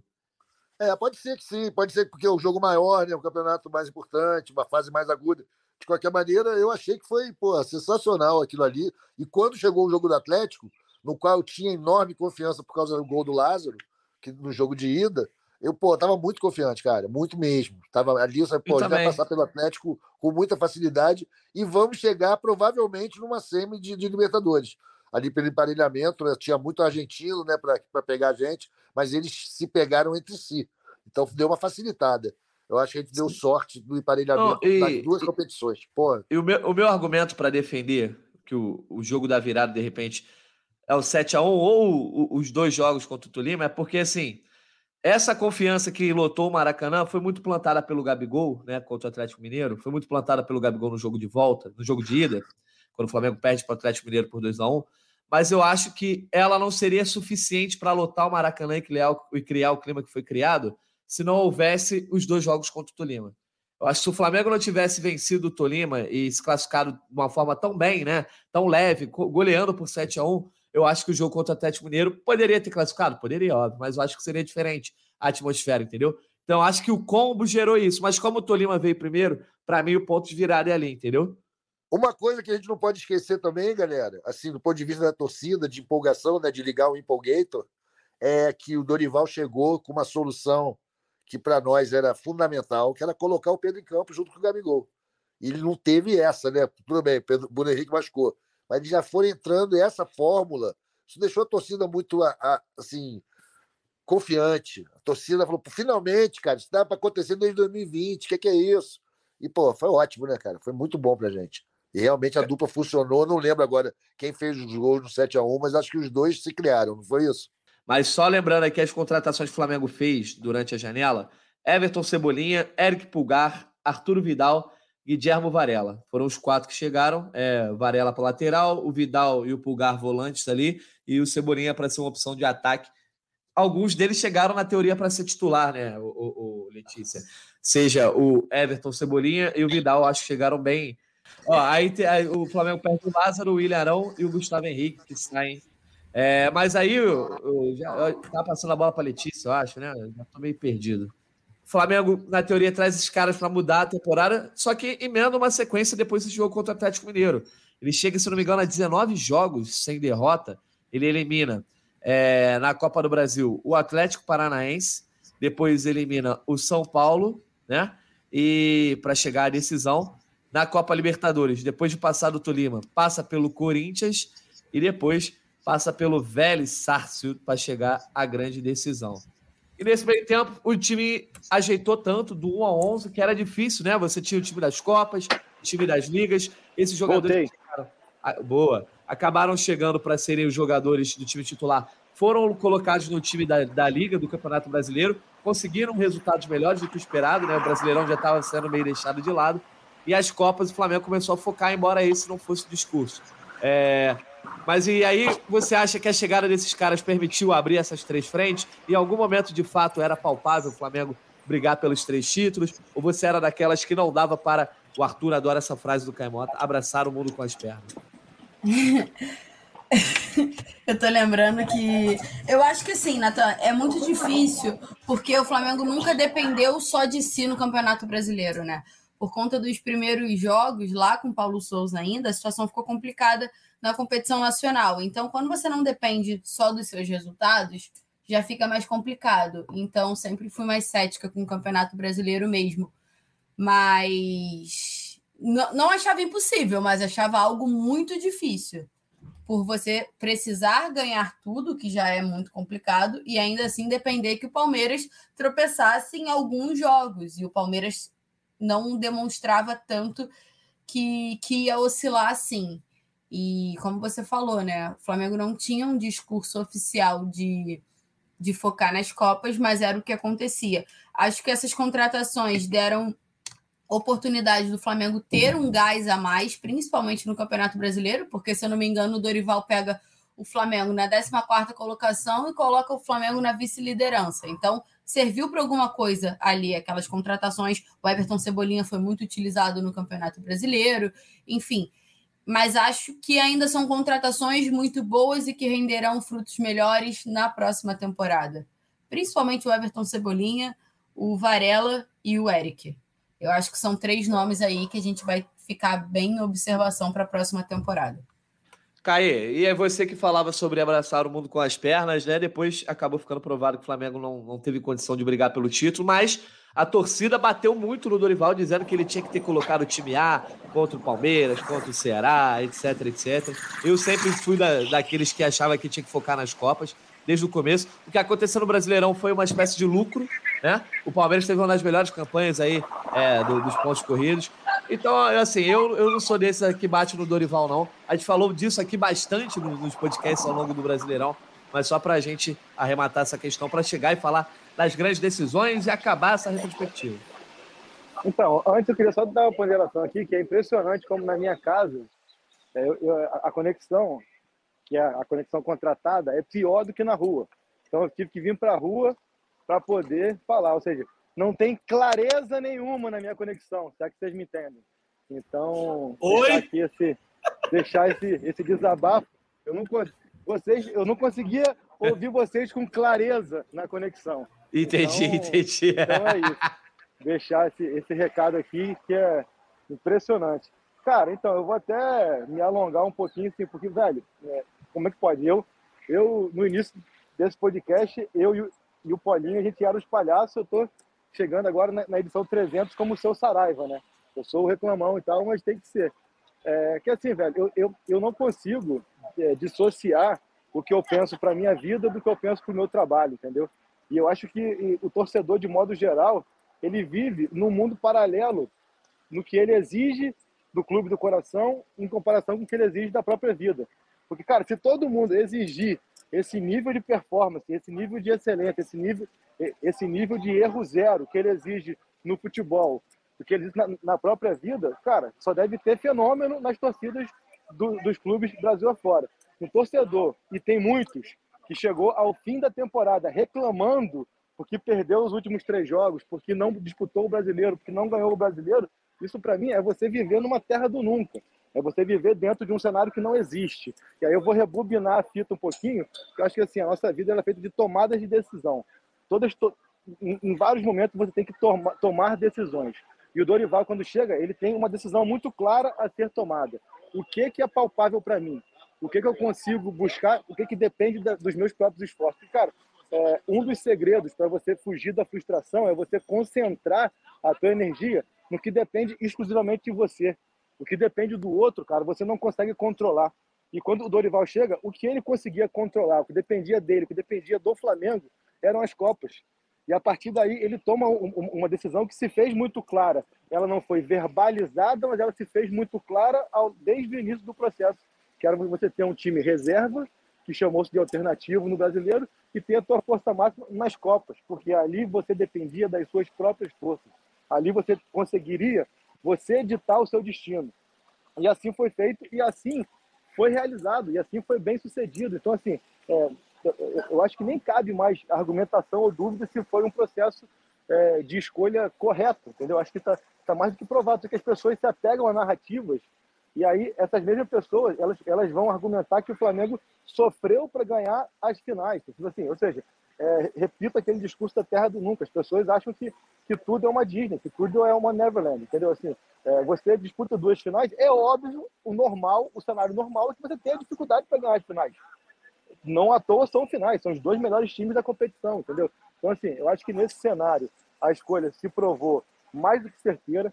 É, é, se você pegar, mesmo que o Flamengo é, colocasse força máxima em todo o Brasileirão, e aí repito o que eu falei, você depender dos outros, o Palmeiras não deu brecha para isso. Chegou ali em algum momento que a distância poderia cair para cinco pontos, mas nunca. É, o Palmeiras não perdeu pontos praticamente no decorrer é, dessa trajetória. É, o Flamengo também não. É, eu acho que é você viver muito no mundo da fantasia, achar que o Flamengo iria ganhar 15 jogos consecutivos no Brasileirão, é uma coisa inimaginável. E ainda mais dividindo forças com duas competições extremamente difíceis como Copa do Brasil e Brasileirão. Então, assim, é, eu acho que a gente tem que rebobinar essa fita e colocar no momento em que o Dorival se viu numa bifurcação, numa necessidade de tomar decisão. E a decisão dele, ou em conjunto com a diretoria, ou em conjunto com os jogadores, ou dele sozinho, é, é, foi a mais correta possível estrategicamente e que deu certo, cara. Deu certo. Então, assim, acho que é, quem ainda argumenta contra isso é querer se é querer morrer muito abraçado à sua própria narrativa ou viver isso que eu falei, cara. Assim, é tratar, ah, eu tenho que ganhar tudo como se fosse algo extremamente normal, uma coisa que nunca foi realizada na história do futebol brasileiro. Ninguém nunca ganhou as três competições. Então, assim, é, é, é ter um pouco desse choque de realidade e deixa aqui essa reflexão, momento cair coach. Será que você faz essa mesma exigência para a sua vida? Quando tu vai trabalhar, quando tu vai cuidar do teu filho, quando tu vai decidir tuas coisas, você se cobra tanto quanto, quanto você cobra dali? Então, assim, é só entender um pouco. Torcedor tem o seu livre-arbítrio, é, é, soberano em suas decisões, mas o nosso papel aqui é ser um pouco essa parte racional, cara. Então, assim, é entender um pouco o que, que é o mundo real e não esse mundo da fantasia que o torcedor muitas vezes acha que é. Boa. Então, Fred Gomes, venha sendo racional aqui também. É, fechando aí essa retrospectiva, Flamengo depois ele acaba enterrando o sonho de ser campeão brasileiro, né, da Tríplice Coroa, com duas derrotas ali para Fluminense e Fortaleza, né? Ali basicamente tinha galera que acreditava, o Arthur, por exemplo, que, que chegou a falar de rebaixamento lá com o Paulo Souza. Essa época aí o Palmeiras já estava disparando, o Flamengo perdeu dois jogos seguidos, ele falou: ainda dá, não, ainda dá. Não é, Arthur? Esse é um ponto importante é, que, que você falou e que o Fred também fala. O Palmeiras não deu brecha, cara. Mesmo que o Flamengo fizesse uma campanha absurda, o Palmeiras não deu brecha. E, e a gente falava que de 30 pontos com o Paulo Souza foram conquistados 12. 18 pontos para tu tirar no ponto de corrida, ainda com, com um time que fez uma campanha histórica. Se não me engano, foi a terceira melhor campanha da história, né? Atrás só do Flamengo e do Atlético. Isso. Então, assim, cara, pô, cara, caramba. Você larga com, 18 pontos a menos, cara. É, é impossível, cara. O Palmeiras foi muito mal competidor. Realmente estragou um campeonato que poderia ter sido emocionante. Mas. Mas você acreditava, Arthur. Até depois dessas derrotas aí. Eu acreditei, mas, pô, eu já estava assim, me preparando psicologicamente para ser campeão apenas da Libertadores da Copa do Brasil. Foi algo que eu tive que aprender a lidar com esse problema, entendeu? E foi lá, então, estamos vivos, resistindo. Mas Boa. foi muito difícil esse brasileiro principalmente pela falta de esportividade do Palmeiras, né? Essa derrota para o Fluminense, o Fred, encerrou essa sequência invicta, né? Depois tem a derrota para o Fortaleza. O Flamengo ficou meio tropeçando ali, né? Até chegar às decisões. É, empatou com o Inter, empata com o Corinthians é, na, no jogo de ida da Copa do Brasil. Muita gente falando, ah, não jogou tão bem. O fato é, chegou nas decisões da Copa do Brasil, o Dorival já não tá. O meme do Dorival, né? Que foi Duas derrotas com força máxima, Natan? Desculpa. Exato, ainda teve isso. Duas na época força máxima. É bom ponderar isso. Rolou até um ruído que o. Contra o Fortaleza não foi força máxima porque tinha os, os selecionáveis, mas força máxima do que tinha à disposição. Então, assim, essas duas, duas derrotas que sepultaram o campeonato não foram com o time alternativo. Pois é, eu até comentei isso na época. Eu falei, acabou que, beleza, nada garante. Do mesmo jeito que não ganhou do Fluminense, né? A força máxima, queria ganhar do Ceará ou do Palmeiras. É, mas aí, o Fred, chegou a final da Copa do Brasil, o Dorival já não estava, o meme dele já não estava lá com várias cabeças, já, já não estava daquele tamanho grande, etc. O meme do Dorival estava um pouquinho mais murcho. É, e, você acha que ali foi mais uma questão de cansaço? O Flamengo não teve uma final fácil, né? Empatou o primeiro jogo em 0 a 0 empata o segundo em 1 a 1 vai para os pênaltis e aí acontece toda aquela história da disputa e começa ruim com o Felipe Luiz perdendo pênalti. O Gabigol cobra muito bem ali a sua quarta cobrança, foi a quarta cobrança, né? É, chama a torcida, o Flamengo acaba virando nos pênaltis para conquistar a Copa do Brasil no Maracanã. Mas ali, ao mesmo tempo, teve uma galera acendendo já um alerta para Libertadores, questionando algumas escolhas do Dorival, algumas posturas do time, etc. É, rolou. Foi uma, uma conquista que foi celebrada, mas ao mesmo tempo teve uma galera que estava mais preocupada já com a final da Libertadores. Né? É, Natan, eu acho o seguinte, cara, esse jogo aí do Corinthians, sobretudo 1 a 1 acho que lá de São Paulo foi um bom jogo. O Flamengo é, pressionou bastante. Assim, teve aquele lance do Thiago Maia junto com o Davi Luiz. Acho que a gente dá muito mérito ao Thiago Maia, mas esquece que o Davi Luiz tirou a perna do chute do Yuri Alberto. O jogo do Maracanã Flamengo começa muito bem, mas aí cai muito na questão do cansaço também. Ah, o Vitor Pereira foi bem no segundo tempo, foi. Mas o Marcelo Braga, o setorista do Corinthians, conversou comigo outro dia. Ele falou: porra, ele foi bem no segundo tempo, mas quando ele começa com Piton, ele foi muito mal. Então, tem essas coisas assim em relação ao crescimento do Corinthians, mas muito tem a ver com questão física também. Você pega o Pedro, estava com piriri. Porra, teve a famosa caganeira durante o jogo. Ele mete um golaço, foi uma jogada de uma linda construção é, coletiva do Flamengo. Desculpa. E, e, depois ele tem esse problema aí é, intestinal. Aí você tem o Arrascaeta já baleadíssimo, já, já não estava aguentando também, teve participação excelente no gol. E aí o Dorival, no segundo tempo, mexe muito mal, bota Mateuzinho de pé trocado como meio-campista tendo o Vitor Hugo no banco, tendo o Matheus França, tendo outras opções, tendo até o Diego, que a torcida tanto criticar, mas cansou de fazer a função de volante, um cara que sabe amarrar jogo, enfim. E ali rolou essa preocupação, porque além dos problemas físicos, Thiago Maia teve problema físico, é, João Gomes não jogou a final, não, não jogou a primeira partida. Me lembrem aí, o João Gomes jogou a segunda, meu Deus? Não, ele, ele não, não, joga a segunda, não joga a segunda.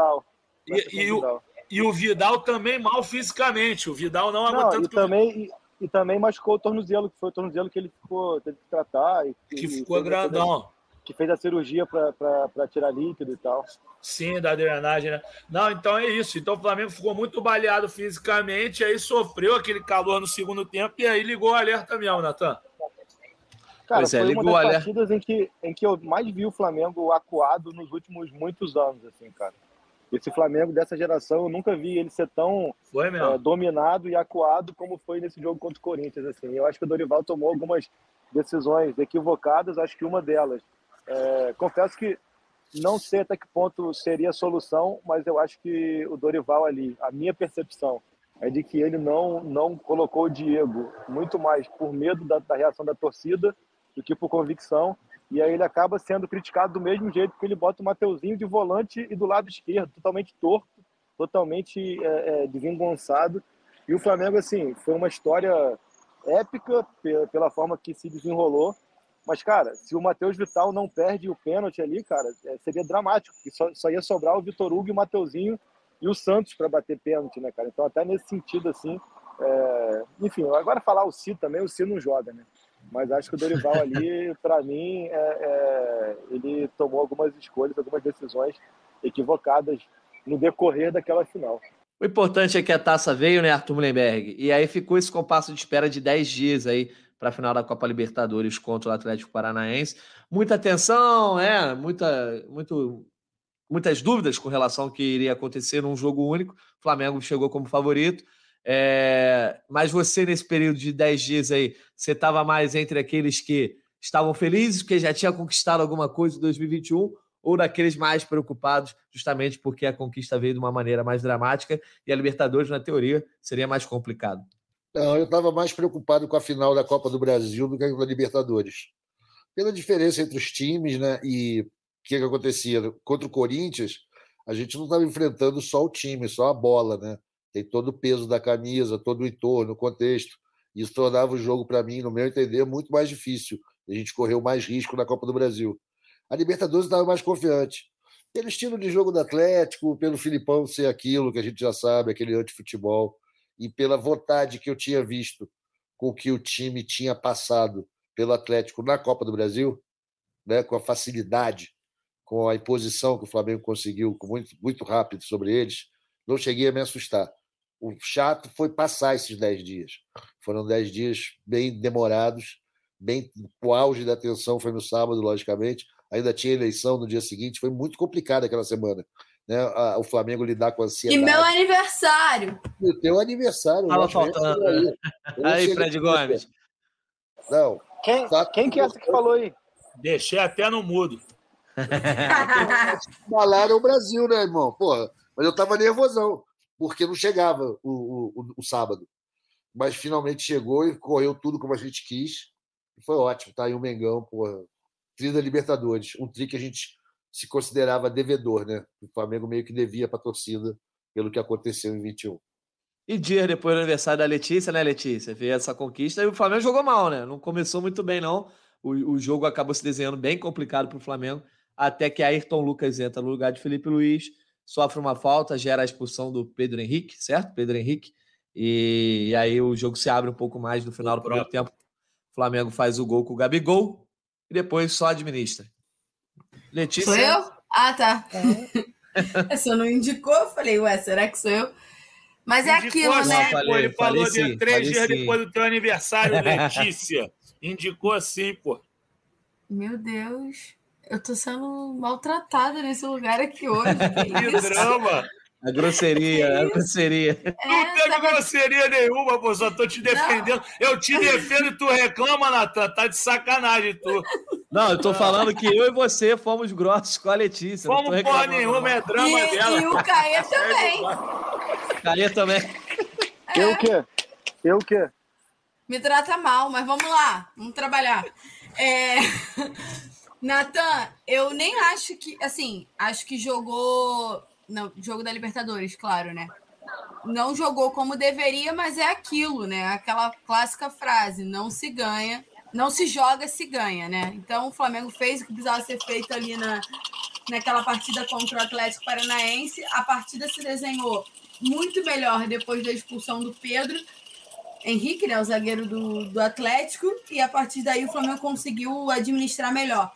Na ocasião, a gente até debateu né, no podcast anterior como seria a estratégia do Filipão, e num primeiro momento a gente vê que o Filipão montou um estilo de jogo que deixou o Flamengo desnorteado nos primeiros minutos. Né? Até o Flamengo entender como estava funcionando a partida, demorou para o Flamengo entrar no jogo. E aí, logo depois, você tem uma expulsão que, que facilita os caminhos para o para o Flamengo e se desenha com o gol do Gabigol e, consequentemente, aí o título, que precisou administrar, né? Eu acho que, que pior do que os- o início da partida foi o fato do Flamengo ter feito um gol no primeiro tempo e ter ficado o segundo tempo inteiro ali naquele, naquela dependência, né? Tentando fazer mais um gol, mas não saía de jeito nenhum. E ao mesmo tempo fazendo de tudo para não levar, porque senão era um empate e aí todo aquele drama que a gente já está acostumado, né? E poderia acontecer ali. Então, acho que isso deixa um pouco mais. deixaria um pouco mais conturbado, mas não ficou. Deu tudo certo ali dentro, da dentro do possível e o Flamengo sai campeão da Libertadores. Pô, fe- fechamos então essa retrospectiva. Ainda teve depois dessa final da Libertadores. E aí a gente vai acabar comentando sobre as finais, etc. Nessa parte final do podcast que a gente vai fazer as eleições, né? Dos grandes Eu jogos, queria, eu dos queria- grandes eu queria destaques. falar da, da final da Libertadores. Cara, meu, meu, meu telefone, meu Deus do céu, tá travando. Tô Relaxa, relaxa. Aqui não, cara, eu só acho assim, eu, até, eu, peguei a parte ali que a Letícia falou de que a finais não, não se ganha, é, não se, se, se joga, se ganha e tal. É, acho realmente que o Flamengo ficou aquém da expectativa nas duas finais, mas acho que é um pouco isso sim, cara. É, é, é a gente ter cuidado para não cair nessa, nessa, nessa narrativa da torcida. E repito, a torcida é soberana, pode achar e esperar o que quiser, mas entender que são finais, cara. Assim, é, é a gente entender que o, que o Corinthians teve os méritos dele, acho que o Corinthians teve muito mérito no jogo do Maracanã. Acho que o Atlético Paranaense lá, aí, ó, pegando a polícia aí, ó, pegar alguém, mano. É, o Atlético Para- Pa- Paranaense teve seus méritos lá, lá, lá em Guayaquil. Acho que a questão ali da marcação individual surpreendeu muito o Flamengo, mérito total do Filipão. Acho que era uma estratégia que tinha prazo de validade, porque até é, fisicamente o Alex Santana e o Hugo Moura, principalmente, não iam aguentar sustentar por tanto tempo. E acabou que a expulsão do Pedro Henrique. Nossa senhora, negócio foi aqui. Passou já cinco é, viaturas. Acho que a expulsão do Pedro Henrique acabou facilitando é, é, as coisas. O Flamengo acho que cozinhou demais o jogo no segundo tempo, mas ao mesmo tempo foi, foi, foi, foi uma vitória tranquila, assim, cara. Confesso que lá do estádio a gente fica bem mais nervoso e bem mais tenso. Depois, quando eu pa- parei em casa para ver a reprise, o Flamengo não sofreu susto nenhum no segundo tempo, pelo contrário, teve muito mais chance de fazer o segundo do que de tomar o empate. Então, assim, acho que é aquela expectativa do espetáculo eterno, cara. E aí, como foi 4x0 no Velho, 3x1 no São Paulo, 2x0 no Corinthians na Libertadores e tal, não, não- não tem como você manter esse nível é, em todos os jogos, mas acaba que o Flamengo fez partidas seguras, né? Do espetáculo, do contra o Corinthians não, mas contra o Atlético lá. e é isso, é reclamar. Agora jogou bem, jogou mal. Assim, ó, o que a história vai contar é, é que foi campeão.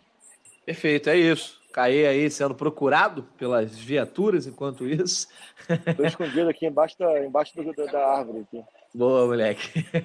Olha só, então a gente vai fechar Tinha que podcast. ser embaixo da, de uma mesa, né? Oh, tipo alguém que se escondeu no cassino. Lá. Cuidado, cuidado com isso, hein, Letícia. Mas olha só, ainda teve três, quatro jogos aí depois da final da Copa Libertadores. O Flamengo não venceu nenhum, três derrotas e um empate no Brasileirão. Muita gente, por causa disso, deu muita pancada no Dorival, né? A galera, inclusive, defendendo a demissão do Dorival por causa disso. E aí o Dorival acaba não renovando seu contrato, né? E o Flamengo, mais uma vez, an antes da gente ir para as eleições, o Fred, só dá uma pincelada final sobre isso. Essa, mais uma, uma vez o Flamengo aí trocando de treinador e tal, preferiu fechar com o Vitor Pereira antes de comunicar o Dorival. Ficou meio mal contada essa história, né? Meio mal entendido, mas o fato é que o Dorival deixou o Flamengo e ainda nesse 2022, assim como no ano passado, né? O Flamengo fecha o técnico contratando um novo treinador, mais um português, o Vitor Pereira. Ah, então, Nathan, acho que assim, o, o, Flamengo tem o direito de fazer a opção dele. Só acho que, mais uma vez, foi mal conduzido demais. Assim, era só comunicar o Dorival. Dorival, muito obrigado pela sua ajuda, ou pelo seu excelente trabalho, pela história que você fez. Mas achamos por bem que a gente tem uma oportunidade de mercado aí. Surgiu essa, essa possibilidade de contratar o Vitor Pereira. A gente gosta do estilo dele de jogo e, e, e, esse é o nosso caminho. Não, o, o, Dorival acabou sabendo pela empresa, pela imprensa, perdão, portuguesa, ficou magoadíssimo, acho que ele não merecia isso mesmo. E aí acabou acontecendo essa escolha. Mas acho que o Flamengo, assim, se conseguir organizar direitinho para o Vitor Pereira trabalhar bem, acho que é um português que chega agora. Olha a sirene aí, o, o Caê. Ô, Caê, se entrega logo, rapaz. Aqui. Tá jogando Passou GTA, polícia, mano. Passou o... polícia, agora é bombeiro. E, e aí, o, enfim, acho que o Flamengo conseguindo organizar, cara, dar, dar condição de trabalho. Acho que a diferença do, do, do, do Vitor para o Paulo Souza que ele já está adaptado ao Brasil. Ele vai ter a ajuda do, do primeiro auxiliar dele, que foi o Rui, Rui Quinta, lá em Portugal, lá no Porto. Foi campeão, bicampeão português com ele, bicampeão da Supertaça. Então, acho que Acho que é uma outra diferença de português. E é isso. Acho que uma escolha do Flamengo, só foi mal conduzido o processo de transição de um treinador para o outro. Boa, tá certo. Então fechamos essa retrospectiva. Arthur, gostou da retrospectiva? Ficou um pouquinho mais longa, mas eu acho que esse último podcast do ano precisava disso. Agora a resenha vai comer um pouquinho mais solta aí, mais um, Pô, uns minutinhos. Tem helicóptero passando, hein? É GTA, moleque. Virou GTA. Bota no G1 aí, Praia de Botafogo, Praia do Flamengo, que deu merda, mano. Vamos ficar ligado. Ô, ô, Arthur, gostou da retrospectiva? Pô, achei maneira, ficou bom. Vocês lembram de tudo, cara. Eu já não lembrava de várias coisas. Vocês não, os caras lembram aí. O Fred Gomes é, tá na máquina. Cara, pô, até Letícia também, né? Rainha da fofoca aí, cara. Sabia de tudo. Isso. Rainha da fofoca. Eu gostei. Jornalista é assim, né, Letícia? Caraca, cara. Aí, é, o Arthur era o único que não tinha implicado comigo. Ele Adorei conseguiu encerrar o podcast assim. É isso, Guilherme. Eu falei isso tu não sabia. elogiosa. Tu não Pô, sabia não que aquele perfil choqueia, aquele perfil choqueia dela? É, Letícia. não, tá mandando Pô, muito bem, cara. Tá mandando pois muito é. bem. Deve estar tá ganhando dinheiro aí com o choquei. Olha só, pra gente fechar o podcast, a gente vai eleger aí, fazer um o troféu melhores do ano aqui do GE Flamengo. É, sobre os jogadores. Eu queria falar um pouco rapidinho aqui, é, fala trazer o um debate para os amigos sobre assim, cara. Eu, eu assino embaixo de tudo que o Fred falou. Acho que é totalmente é, direito do Flamengo tomar qualquer decisão sobre o futuro dele. É, ah, é porque, porque, você não, você não participou do podcast quando rolou esse embrólio é. do Dorival, Vitor Pereira, né, Caio? É, não, eu tava lá, eu joguei a bomba e fiquei lá quietinho no Catar. Aí, é... mas eu acho que, que, o processo foi mal conduzido, como vários, como não é novidade para essa diretoria, para essa gestão, a forma como se comunica, mesmo internamente, é, deixa, deixa, deixa gaps. Eu acho que assim, acho que é direito do Flamengo, seja por uma avaliação técnica, seja pela por ter ficado surpreso espantado ou é, ter ficado insatisfeito com a pedida do Dorival, que foi de um aumento de, de 100% e tudo mais. Acho que tudo isso está dentro do pacote. Acho que é mesmo a forma de condução. Eu até brinquei com, com o Marcos Braz na, na, na ocasião. Falei, cara, impressionante como você não consegue conviver com a paz. Você precisa do caos para viver. E é isso. E ele, leia-se o Flamengo. O Flamengo, mais uma vez, criou um cenário caótico para início de temporada. E o Flamengo costuma conviver bem com isso, né? É, costuma trabalhar bem com isso. Só que, assim, é, até com base em tudo que a gente falou aqui, é, desde, desde o primeiro comentário que a gente falou, ah, é um ano muito ruim quando tu perde brasileiro e Libertadores sendo vice, até para agora o final, quando, quando se questiona a perda de um brasileirão, o Flamengo inicia um trabalho com o técnico já pressionado, pelo sentido de que o Flamengo tem, tem quatro finais em três meses, entendeu? Então, assim, a, a, a, até que ponto isso é um risco, né? Então, o Vitor Pereira ele pode ter um trimestre que já vai alçá-lo ao posto de, de super vitorioso na história do Flamengo, ou pode terminar esse trimestre extremamente cobrado e questionado em um período onde não dá para você estabelecer um trabalho. Né? É impossível a gente achar que o Vitor Pereira vai ser um fenômeno, nem o Guardiola consegue em três meses estabelecer o trabalho dele, o jeito de jogar dele, que os jogadores se entendam e tudo mais. Então, assim, o Flamengo vai começar uma temporada com Supercopa, Recopa, Mundial e Carioca é, com a corda no pescoço. Então, assim, é, tem que ver até que ponto o torcedor tem essa consciência, o torcedor já vai é, se incomodar. Acho que esse embrólio a respeito da Supercopa é positivo para o Flamengo. Você não corre o risco de chegar no Mundial já é, com o risco de ter perdido para o Palmeiras. Então é, é, tudo isso, assim, mas ao mesmo tempo você vem do Mundial já para uma final de, de, Recopa e depois de Supercopa e depois de Carioca. Então é ter tudo isso em mente, mas é, é um risco que quem é, tomou a decisão de trocar já sabia, né? O Dorival também chegaria pressionado, mas acho que com um estofo maior pelas conquistas e com um conhecimento maior do elenco e elenco dele e, por aí vai. Mas vamos ver. Pois é, a gente vai estar aqui no GE Flamengo para comentar nesse começo de ano não só sobre os desafios que o Vitor Pereira vai ter nesses primeiros meses, mas em todo o ano de 2023. Fechando aqui a nossa saideira de 2022, o nosso pé de lava Fred Uber mandou um áudio aqui é, abrindo essa nossa eleição é, dos melhores do ano. Então vamos ouvir aqui o Fred Uber, depois cada um dá, o, dá a sua opinião. E aí, amigo, é Feliz Natal, Feliz Ano Novo para todo mundo. Vou trazer aqui então a opinião do nosso glorioso Fred Uber. Fala pessoal, um abraço para todo mundo. Estamos é, chegando ao fim aí de mais uma temporada, né? Uma temporada que é, começou bem esquisita ali, né? é, principalmente no período do Paulo Souza, aquela final do Carioca com o Fla-Flu, o Flamengo foi muito mal, deixou uma impressão muito ruim. Depois teve aquele é, início de brasileiro também bastante aquém, assim, a, a sintonia com o Paulo Souza não existiu em momento nenhum. É, foi se degradando com o passar do tempo até chegar naquela, naquele jogo ali com Fortaleza e depois no, com, no capítulo final é, contra o Bragantino.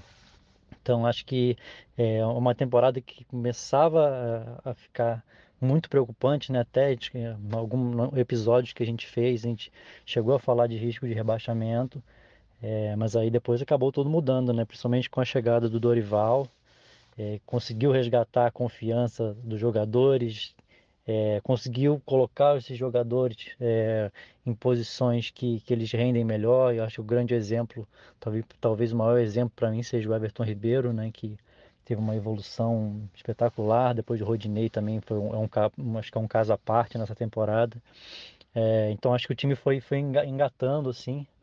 É, para mim o jogo mais marcante, é, mais marcante não, assim, acho que o, melhor jogo, o jogo que marcou a, a, temporada, os jogos na verdade foram contra o Atlético Mineiro. É, apesar da derrota lá na, na, no Mineirão pelo, pela Copa do Brasil. Acho que foi ali que o Flamengo começou a dar, dar indícios que o trabalho do Dorival ia dar certo. O caminho foi, o Flamengo encontrou o caminho que teria que seguir naquela partida e que culminou para mim que foi o jogo mais emocionante do ano ali de é, em termos de desempenho, né, e até de participação da torcida, que foi a vitória sobre o Atlético Mineiro no Maracanã por 2 a 0 é, no, é, pela Copa do Brasil. Acho que ali o Flamengo deu, deu sinal mesmo para os concorrentes que ia chegar muito forte no restante da temporada e foi isso que aconteceu, né? É, Copa do Brasil o time foi, foi, sobrando até a final, na Libertadores também. Então, é, teve essa, essa pouco frustrante, né? O, o finalzinho ali de brasileiro. Mas é, acho que não dá nem para a gente exigir tanto, porque mesmo que se o Flamengo tivesse um aproveitamento muito melhor no final, acho que esse título ia ficar com o Palmeiras mesmo. O Palmeiras fez muito merecer, teve um aproveitamento que não deixou muita margem nem para o Flamengo, apesar de o Flamengo ter usado muitas vezes o, o time reserva. É, para mim, acho que jogo mais marcante de estar presente ali, final da Libertadores lá em Guayaquil, foi um momento especial ver a, a torcida ali é, consagrando essa, essa geração com mais um título desse peso, acho que foi, foi muito legal, foi muito todo o, o clima de toda é, que envolveu aquela final os dias anteriores, a própria comemoração lá, a torcida do Flamengo fez uma festa emocionante, foi foi, foi, foi o momento mais marcante para mim da temporada. Bom, falando um pouquinho de destaques individuais, também o craque da temporada no, pela regularidade, eu vou, vou dar para o Rascaeta, apesar de, de o Gabigol ter sido decisivo mais uma vez em uma final de Libertadores, o Everton Ribeiro ter sido é, muito importante também, principalmente nessa reta final. É, acho que para mim vai para o Rascaeta pelo, pelo, pela regularidade, pelo altíssimo nível que ele conseguiu manter a, a maior parte da temporada. E nesse jogo que eu falei do Atlético Mineiro aí, que para mim foi um dos mais importantes, ele foi o cara, né? Fez dois gols. Então foi fundamental revelação, fiquei pensando aqui, não, não foi uma, uma, uma, temporada que o Flamengo usou tanto os, os jovens né, nos momentos mais importantes. Não dá para colocar o João Gomes mais como revelação, né? É, acho que foi um ano de afirmação para ele. Então eu vou, vou colocar o, o, o Matheus França como, como revelação. Para mim, acho que ele, é ele desses jogadores aí que despontaram esse ano, acho que ele é o cara para a torcida ter, ter mais esperança. É, acho que ele vai dar muito certo ainda. Vamos ver quanto tempo ele ainda vai ficar no Flamengo. Mas acho que vou, meu voto vai ficar para o Matheus França como revelação. Decepção, eu também fiquei pensando bastante aqui. Não, acho que não tem nenhum jogador que, que teve uma temporada péssima, assim, individualmente. É, tem alguns jogadores que eu, que eu esperava mais. Aí pensei aqui, meu voto, vou dividir meu voto por Marinho e Pablo. É, eu achei que o Marinho conseguiu, é, podia ter feito mais pelo potencial que ele tem. E o Pablo também, assim, eu acho que o Pablo tem um pouco menos do que o Marinho, acho que o Marinho ficou um pouquinho devendo mais. É porque eu esperava bastante do Pablo também, achei que ele não, em alguns momentos deu uma, umas vaciladas, mas é, meus votos vão para esse daí.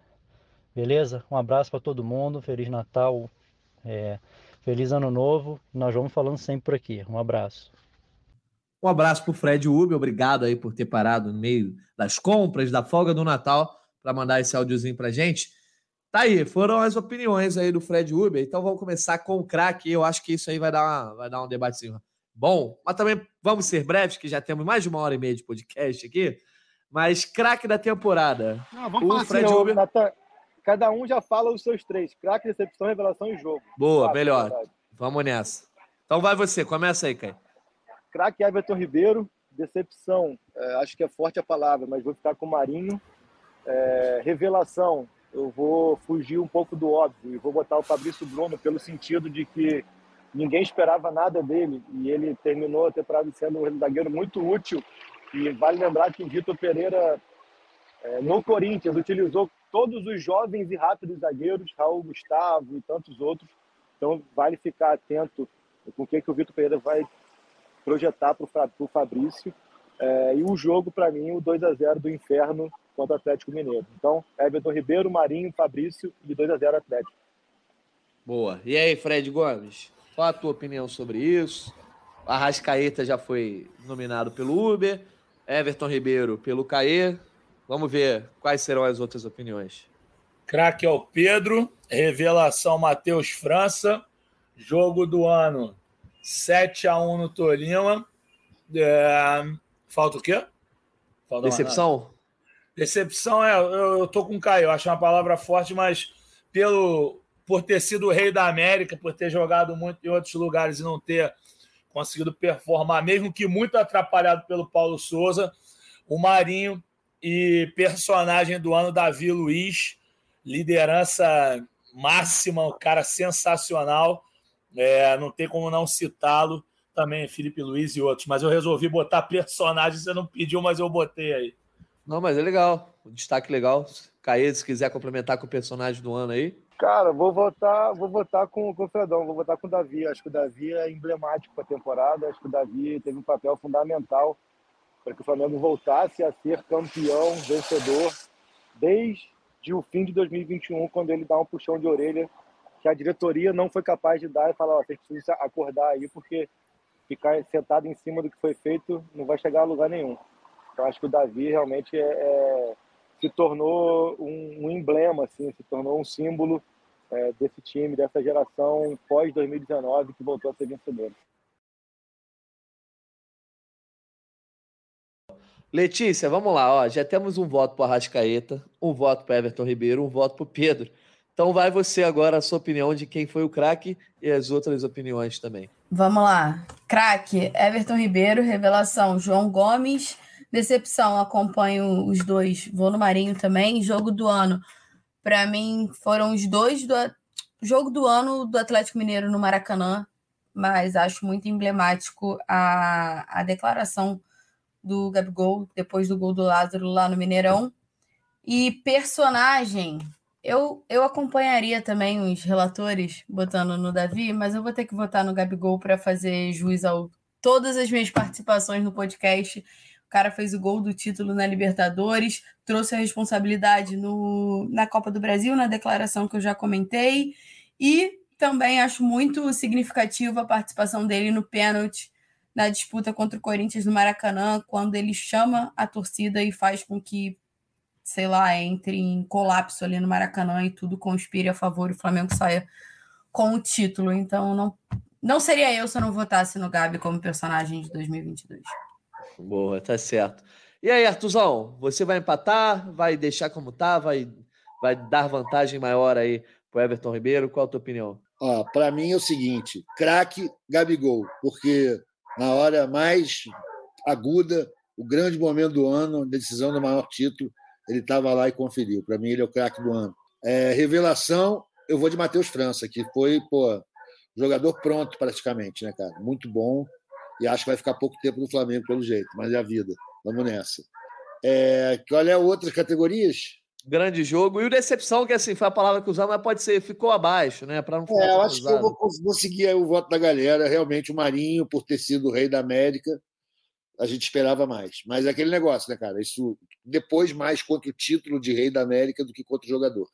Porque ele a gente sabe que tem potencial, ele pelo menos se entregou, é o cara. Eu acho que ele traz um dado para dentro do vestiário importante, uma malandragem diferente, baiana. Acho bom também. Acho que ele compõe bem o elenco. Mas foi uma decepção tecnicamente. Lá melhor... ele, lá ele. Lá ele, lá ele. Mas melhor jogo, decisão da Libertadores. O grande jogo do ano, que estava sonhando há muito tempo, né? Eram dois anos esperando por isso. Então, para mim, foi o grande jogo, independente de ter sido um jogo meio, meio michuruca, assim, do ponto de vista técnico. Foi um jogo de muita emoção, com muito simbolismo e o final sensacional, culminando com o um passeio lá do Mengão na Avenida Antônio Carlos, dois dias depois. Acho que é isso aí que o Flamengo se acostumou, quer transformar isso numa tradição. E o personagem, eu vou com a galera, por Davi Luiz, também é um voto que eu manifesto da minha mudança de opinião sobre ele. Principalmente, cara, o final foi agora na Copa, né? Que eu comecei a ouvir vários caras que outras seleções, os caras os cria de outras seleções, dizendo como ele foi importante, como ele deu força para os caras. E a, a entrevista do Vitor Hugo. Enfim, o cara que se revelou também além, tem uma importância gigante do lado de fora. E os zagueiros da gente, a gente continua com esse problema, né, cara? Os bons são velhos, os novos ainda não se firmaram. Vamos ver o que vai acontecer com o Vitor Pereira, como é que ele vai botar essa galera para jogar. Aí agora o Rodrigo Caio voltou, né? Vamos ver se o cara voltou inteiro, se ainda tem tempo de futebol para ele. É isso, foi um ano muito bom, achei muito maneiro. Boa, tá certo. Olha só, eu vou de personagem Davi Luiz também. Acho que acaba sendo um concurso nesse sentido. Para mim, o grande jogo foi Tolima, né? Flamengo 7 a 1 no Tolima, para mim, já falei que foi a virada ali. E um jogo com esse placar, assim, eu acho que acaba sendo histórico, vai ser lembrado para sempre junto com o jogo do Atlético Mineiro ali. Eu acho que a experiência de, de quem teve lá no Maracanã aquele dia foi importante. Mas vou botar o, jogo do Tolima aí.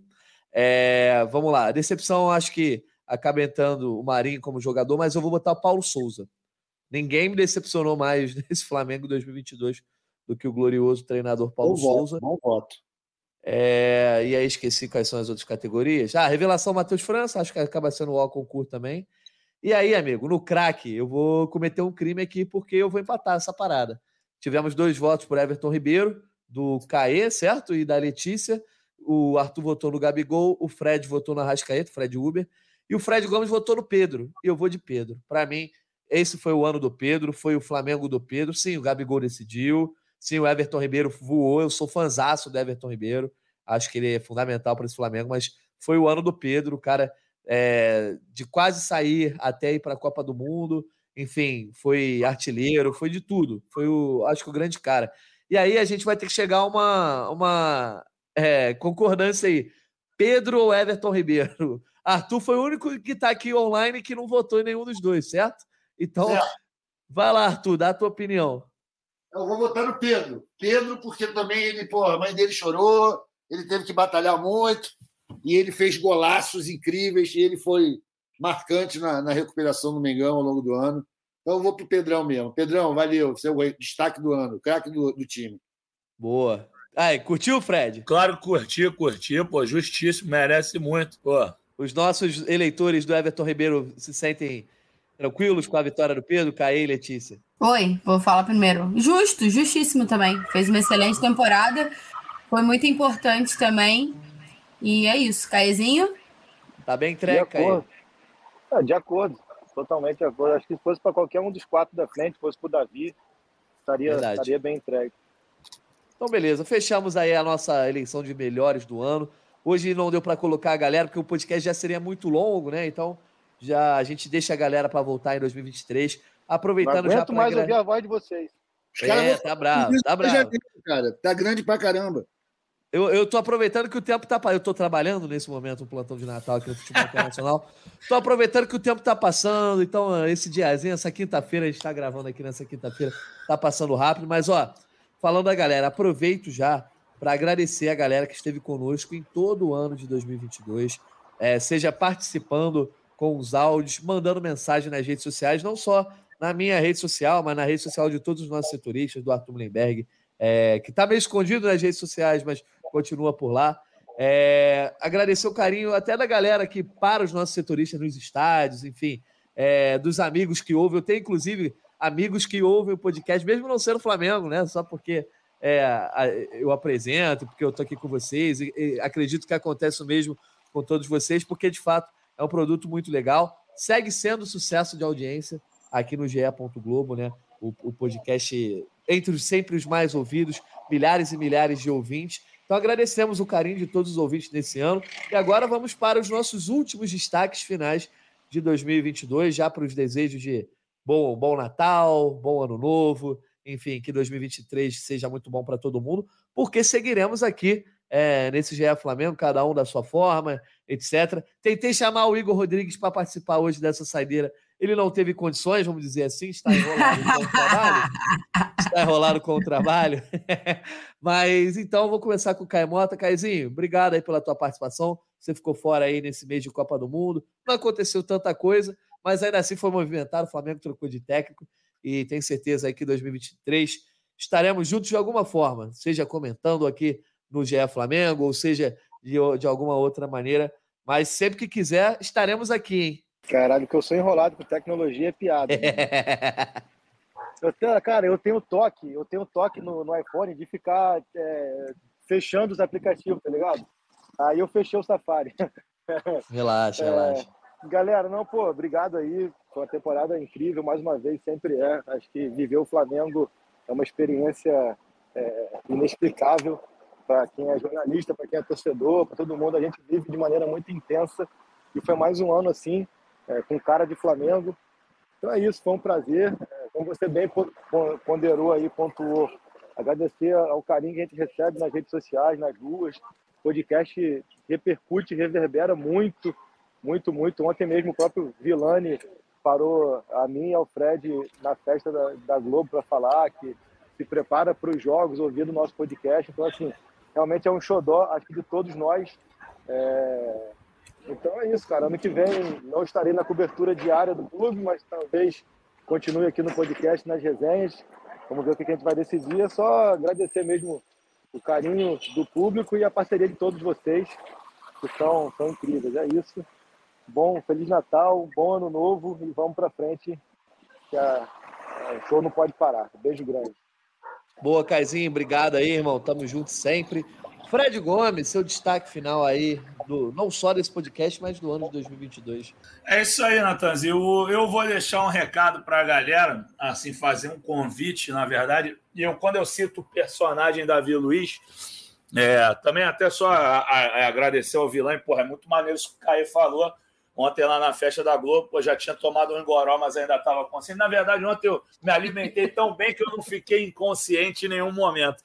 Então, esse negócio dele falar que se prepara para as partidas se informando conosco foi muito bacana de ouvir. Mas quando eu cito o personagem Davi Luiz, eu quero convidar a galera para assistir uma matéria que vai sair no Globo Esporte do sábado, meio-dia 50, Globo Esporte TV Tu falou é, como, como, torcedor do esporte, do Globo Esporte.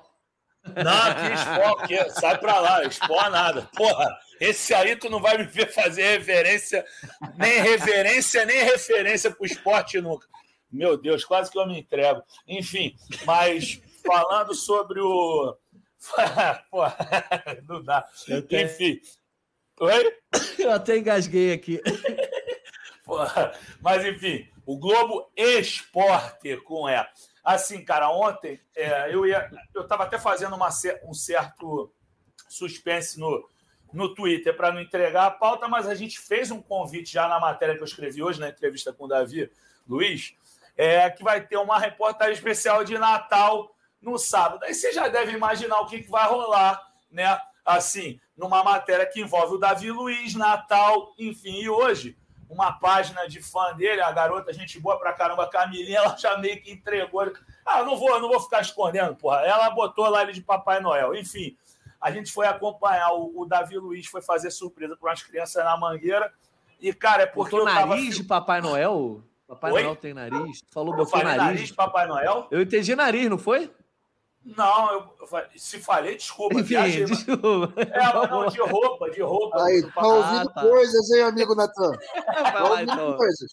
Foi eu que viajei, foi mal. Tá ouvindo não, parte do corpo. Enfim, a gente foi na quadra da Mangueira ontem, e na, perdão, na quadra não da escola de samba, no, é porque a gente ia para a quadra porque estava chovendo muito, mas nós fomos pro, pro gramado sintético lá, maneiro o gramado. Cara, e o Davi foi fantasiado de Papai Noel. E eu tenho filha, né? Eu sempre falo da Alicinha aqui, minha filhinha de 10 anos. Eu, criança, já mexe comigo. Como eu fiquei gravando e fotografando praticamente o tempo inteiro, eu consegui manter o profissionalismo e não chorei. Mas, cara, foi a cena mais linda que eu presenciei na minha vida esse ano, assim. Eu acho que de cobertura de esporte, sinceramente, é porque eu já tô, já tô cobrindo, já tô no jornalismo esportivo, acho que desde 2000, não, acho não, com certeza agosto de 2006. Certamente eu já me deparei com outras cenas bonitas. Mas você viu um jogador de futebol na quadra de uma comunidade carente, entendeu? E ainda mais porque ressaltaram que naquele gramado ali ficava uma região que era conhecida como a Conlurbe, que daquela região o pessoal tacava os, os mortos lá embaixo, ou seja, matavam os caras lá em cima e tacavam lá embaixo. E o Davi Luiz levou vida para aquele local. Assim, foi muito lindo mesmo de ver as crianças. Quando ele chegou, a gente ficava zoando as crianças, eu falava, é o Gerson, é o Gerson. Aí a garota, esqueci o nome dela, linda menina, Tayla, eu, eu, ela falou, era rápido o nome dela, é, e ela, ela é preta, ela falou assim: Gerson Branco, tio, tá de sacanagem.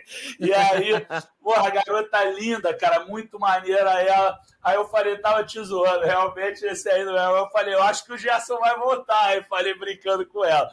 Mas, enfim, foi muito, muito lindo, assim, cara, muito, muito emocionante mesmo, assim, eu, porra, a, a alegria das crianças. Tinha um garoto chamado, meu Deus, Porra, eu vou lembrar o nome do moleque, o Ronald. Pô, o moleque não conseguia falar, cara. O moleque de 14 anos. E depois ele, porra, e aí ele vai jogar com a gente? Ele vai jogar com a gente. Ele jogou com as Cara, foi muito lindo. Então, galera, quem puder assistir domingo, um VT lá do GE, vamos ter uma matéria de 5 minutos e 30 segundos no ar. Vamos botar um textinho no GE também, mas eu confesso que eu vou escrever pouquinho para dar muito mais ênfase ao, ao vídeo. E eu prometo postar a maioria das fotos que eu fiz no Twitter, porque eu acho que os torcedores merecem e o Davi Luiz merece, porque, cara, o cara chegou lá, eu, eu, eu, eu olhei nas informações das minhas mídias, nós chegamos na Mangueira às 11h45, quando o Davi sai da van, da van da Globo, e ele deixa o gramado 1 às 7, ou seja, o cara ficou uma hora e 22 minutos atendendo as crianças, tirando foto com um por um, autografando. Cara, foi um dos dias mais lindos da minha vida, então agradecer ao Davi Luiz por ter proporcionado isso. E, porra, eu sei que essas crianças nunca mais vão esquecer. Assistam no sábado, que foi lindão. Pô, muito fofo. Você e o Davi Luiz, dois fofos. Vou estarei de olho aí nessa grande matéria. Clima natalino, mais que legal a gente ter esse tipo de, de iniciativa, seja sua ou do próprio Davi, né? Então, parabéns aí para vocês. Obrigado, hein, Fred Gomes. Estamos juntos. Vamos para o destaque final da Letícia. Letícia, seu destaque final em 2022. Meu destaque final vai primeiro para um agradecimento para vocês que me receberam super bem nesse. Ó, vocês não merecem, não, tá? Mas eu tô fazendo porque o meu coração é muito grande. e a mamãe me deu educação, tá ligado? Tô brincando. Mas meu agradecimento vai em especial para vocês que me acolheram, me receberam super bem.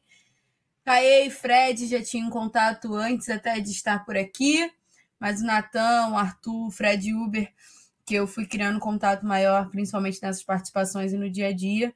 Fica aqui meu agradecimento. Foi, foram meses muito intensos e muito importantes para mim. E é isso, a temporada do Flamengo terminou muito bem, né? Assim, com esses dois títulos. Claro que o Campeonato Brasileiro iria selar uma tri tríplice coroa, mas não aconteceu. Mas foi uma temporada muito boa, altos e baixos. Acompanhei de perto desde o início, mas com vocês só a parte boa, né? Então acho que de certa forma eu trouxe sorte. E a temporada que vem já está batendo na porta. O Flamengo já se apresenta daqui na segunda-feira, dia 26, então já começa é, toda essa preparação nessa pré-temporada. A gente vai estar de olho, estaremos juntos, todos juntos sempre. E é isso. Muito obrigada. Que todos tenham um excelente Natal, um excelente Ano Novo. Passem perto daqueles que amam, porque é, são as datas mais importantes. Boa, Letícia, correta. Essa mensagem, obrigado pela Letícia aí. Chegou reforçando o nosso podcast. Então, valeu pelas tuas participações aí, pela parceria ao longo do ano. Assim como você, Artuzão, um, um dos que está aqui nessa resenha há muito tempo, né? Desde lá do começo de 2019, assim como o Caê, né? O Fred Uber também. Fred Gomes chegou. Chegou em 21 ou Gomes? Eu cheguei em 21 também, pô. Eu ah, cheguei. Eu cheguei no 30 de novembro de 2021. Deixar bem claro, três dias depois da final da Libertadores, eu não tenho nada a ver com o que aconteceu em Montevidéu. É verdade. Você chegou em 21 também, Arthur? Achei que você tinha Eu cheguei em maio de 21. Maio de 21, ah, quando começou boa. o projeto lá.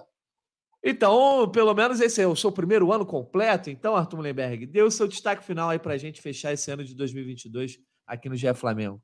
Cara, meu destaque não poderia ser inicialmente por agradecer a vocês, né, por Natan, a Lele, o Caê, o Fred, o Fred Uber que não está aqui com a gente, e também ao, ao Luciano Melo e ao André que me botaram nessa bocada, né? O André Amaral, pô, porque, cara, vocês não imaginam a honra que é, a tiração de onda que é para mim, um mulambo qualquer, ter autorização para ficar aqui com vocês que vivem no Flamengo mesmo, para ficar falando groselha. É um negócio, pô, vocês não tem ideia. Vocês nunca vão sentir isso porque vocês são profissionais. Eu não sou. Estou aqui tirando onda e é maravilhoso, ainda mais num ano que a gente teve duas conquistas tão marcantes como a Copa do Brasil, o Tetra da Copa do Brasil e o Libertadores. Ainda falta eu conseguir um brasileiro aqui, né, meu irmão? Pô, não é possível isso. No tempo que eu fazia o, o Urublog, a gente conseguiu aquele brasileiro incrível de 2009 com o Imperador. Porra, então eu espero repetir essa façanha. E, pô, é um prazer imenso estar aqui com vocês, cara. Eu queria agradecer muito que vocês realmente me receberam de uma maneira que me deixaram muito à vontade. O Igor, pô, estava aqui no comando também. Um abração para o Igão. Cara, é, foi, é muito maneiro, é um prazer demais para mim estar aqui fazendo isso. Ele me paga uma graninha, é verdade, mas, pô, é muito bom, é muito legal e é uma honra, tá? E o destaque, cara, é, pô, que vocês tenham umas festas maravilhosas. Feliz Natal, Feliz Hanukkah, Feliz Kwanzaa, seja lá qual for a fé que você professe, e que você tenha uma passagem de ano espetacular. Isso vale para todos vocês e para quem nos ouve, a quem eu agradeço também pela moral de tantos meses. E que seja um ano maravilhoso de 23, que a gente finalmente consiga dar uma no Caemoto e o Flamengo abraça o mundo com as pernas. Não apenas ganhando Mundial, Carioca, Brasileiro, Copa do Brasil, Libertadores, mas ganhando dois mundiais no mesmo ano. Eu espero que a FIFA consiga acomodar o Mundial de 22 em 22. E a gente vai conseguir essa façanha que a gente só conseguiu fazer isso no Carioca. 23, 23. Ah, que pena. Uma pena. Não, não, não. Tô dizendo, a FIFA acomodar o Mundial de 23 em 23. É, isso, isso. 23 em 23. Pô, tomara que role, cara. A gente precisa muito desse título, desses dois títulos. Agora, logo, logo, a gente vai saber se a gente tem condição de brigar por ele, né? Nessa primeira aí, que eu acho que tá bom pra gente, que o, o Real tá abalado, o Real tá abalado, o Real tá dividido, vai ter que jogar com o Liverpool. Liverpool tá apanhando agora do City enquanto a gente tá gravando. já empatou, já empatou. Já empatou? Ah, que se dane, meu irmão. O problema é do, do Real, porra. Entendeu? Ou do Castilha, quem for jogar com a gente. Né? Eu espero isso, que a gente esteja esse ano comemorando tudo, abraçando o mundo com as pernas, para alegria de Caemota. Isso aí, galera. Obrigadão, valeu. Feliz tudo com vocês. Valeu, Artuzão. Obrigadão, irmão, por toda a parceria aí ao longo de 22. Quero agradecer mais uma vez, não só é, a todo mundo que está ouvindo, mas ao Caê, ao Fred Uber, ao Fred Gomes, à Letícia, ao, ao Arthur também, porque me receberam aqui, né? Foi um ano de transição para o podcast do, do Igor se dedicar de vez ao estar na área, né? E, acabou se afastando um pouco aqui no comando do, do podcast. Fico muito honrado de ter essa missão de conduzir essa resenha. Às vezes, às vezes eu acho que a gente consegue fazer podcasts muito bons, assim que a galera elogia. Outros às vezes não ficam tão bons assim, né? Acho que às vezes acaba ficando depende muito do que o Flamengo está fazendo, está realizando, mas o importante é a gente estar tá sempre muito dedicado aqui e sempre muito paciente, sempre querendo é, trazer o melhor para o nosso ouvinte. Podem ter certeza que a gente sempre tenta trazer o melhor produto. Já falamos aqui bastante sobre o carinho da galera e só agradecendo e reiterando aí pelo carinho comigo também, que é uma missão que é complicada, né? O Igor idealizou o produto, ele levou o produto à frente e é, essa missão assumir aí o, local, o lugar do Igor não é simples, mas espero que estejamos agradando, não só eu, como setoristas, o Artuzão. E aí é aquilo, sempre quiserem cornetar, comentar, elogiar, criticar, só chegar junto aí nas redes sociais, que estamos abertos a sugestões também para o ano que vem, 2023, qualquer novidade, quem tiver ideia pode mandar para a gente. Quero agradecer mais uma vez também a todos os editores que passaram aqui conosco ao longo de 2022, com muita paciência, porque os podcasts do GE Flamengo são demorados, assim como esse, que já passou de uma hora e meia. Agradecer a Isabela, que está aqui pacientemente nos ouvindo, vai editar esse podcast para botar no ar para vocês. Voltamos em 23, que o Flamengo tem um grande ano de 23, assim como foi em 2022, para que os nossos podcasts mantenham essa pegada boa que vocês tanto gostam, vocês tanto curtem. E falando de vitória, que é sempre muito mais legal que falar de coisa ruim.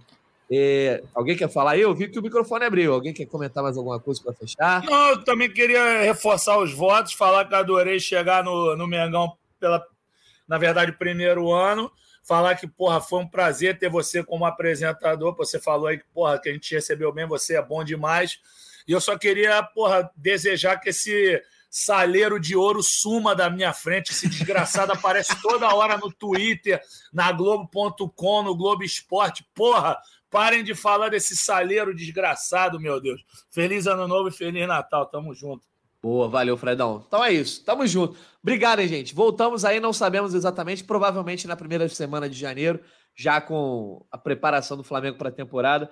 Tá chegando o 300, a gente vai divulgar mais informações sobre o que a gente está pensando aí para essa resenha de número 300. Obrigado a quem chegou até aqui e dedicou nesse fim de ano tão corrido um pouquinho ou um poucão de tempo para nos ouvir. Esse podcast foi tão longo que vocês mereciam. Ficamos aí um pouco tempo parados, sem fazer tantas resenhas longas. Hoje teve casa cheia, hoje teve muito GE Flamengo para vocês. Obrigado, galera. Feliz 2023, Feliz Natal para todo mundo. Um abraço e até a próxima.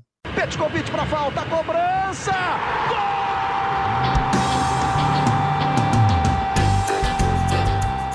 Sabe de quem? Rubro-negro, da nação, é o GE Flamengo.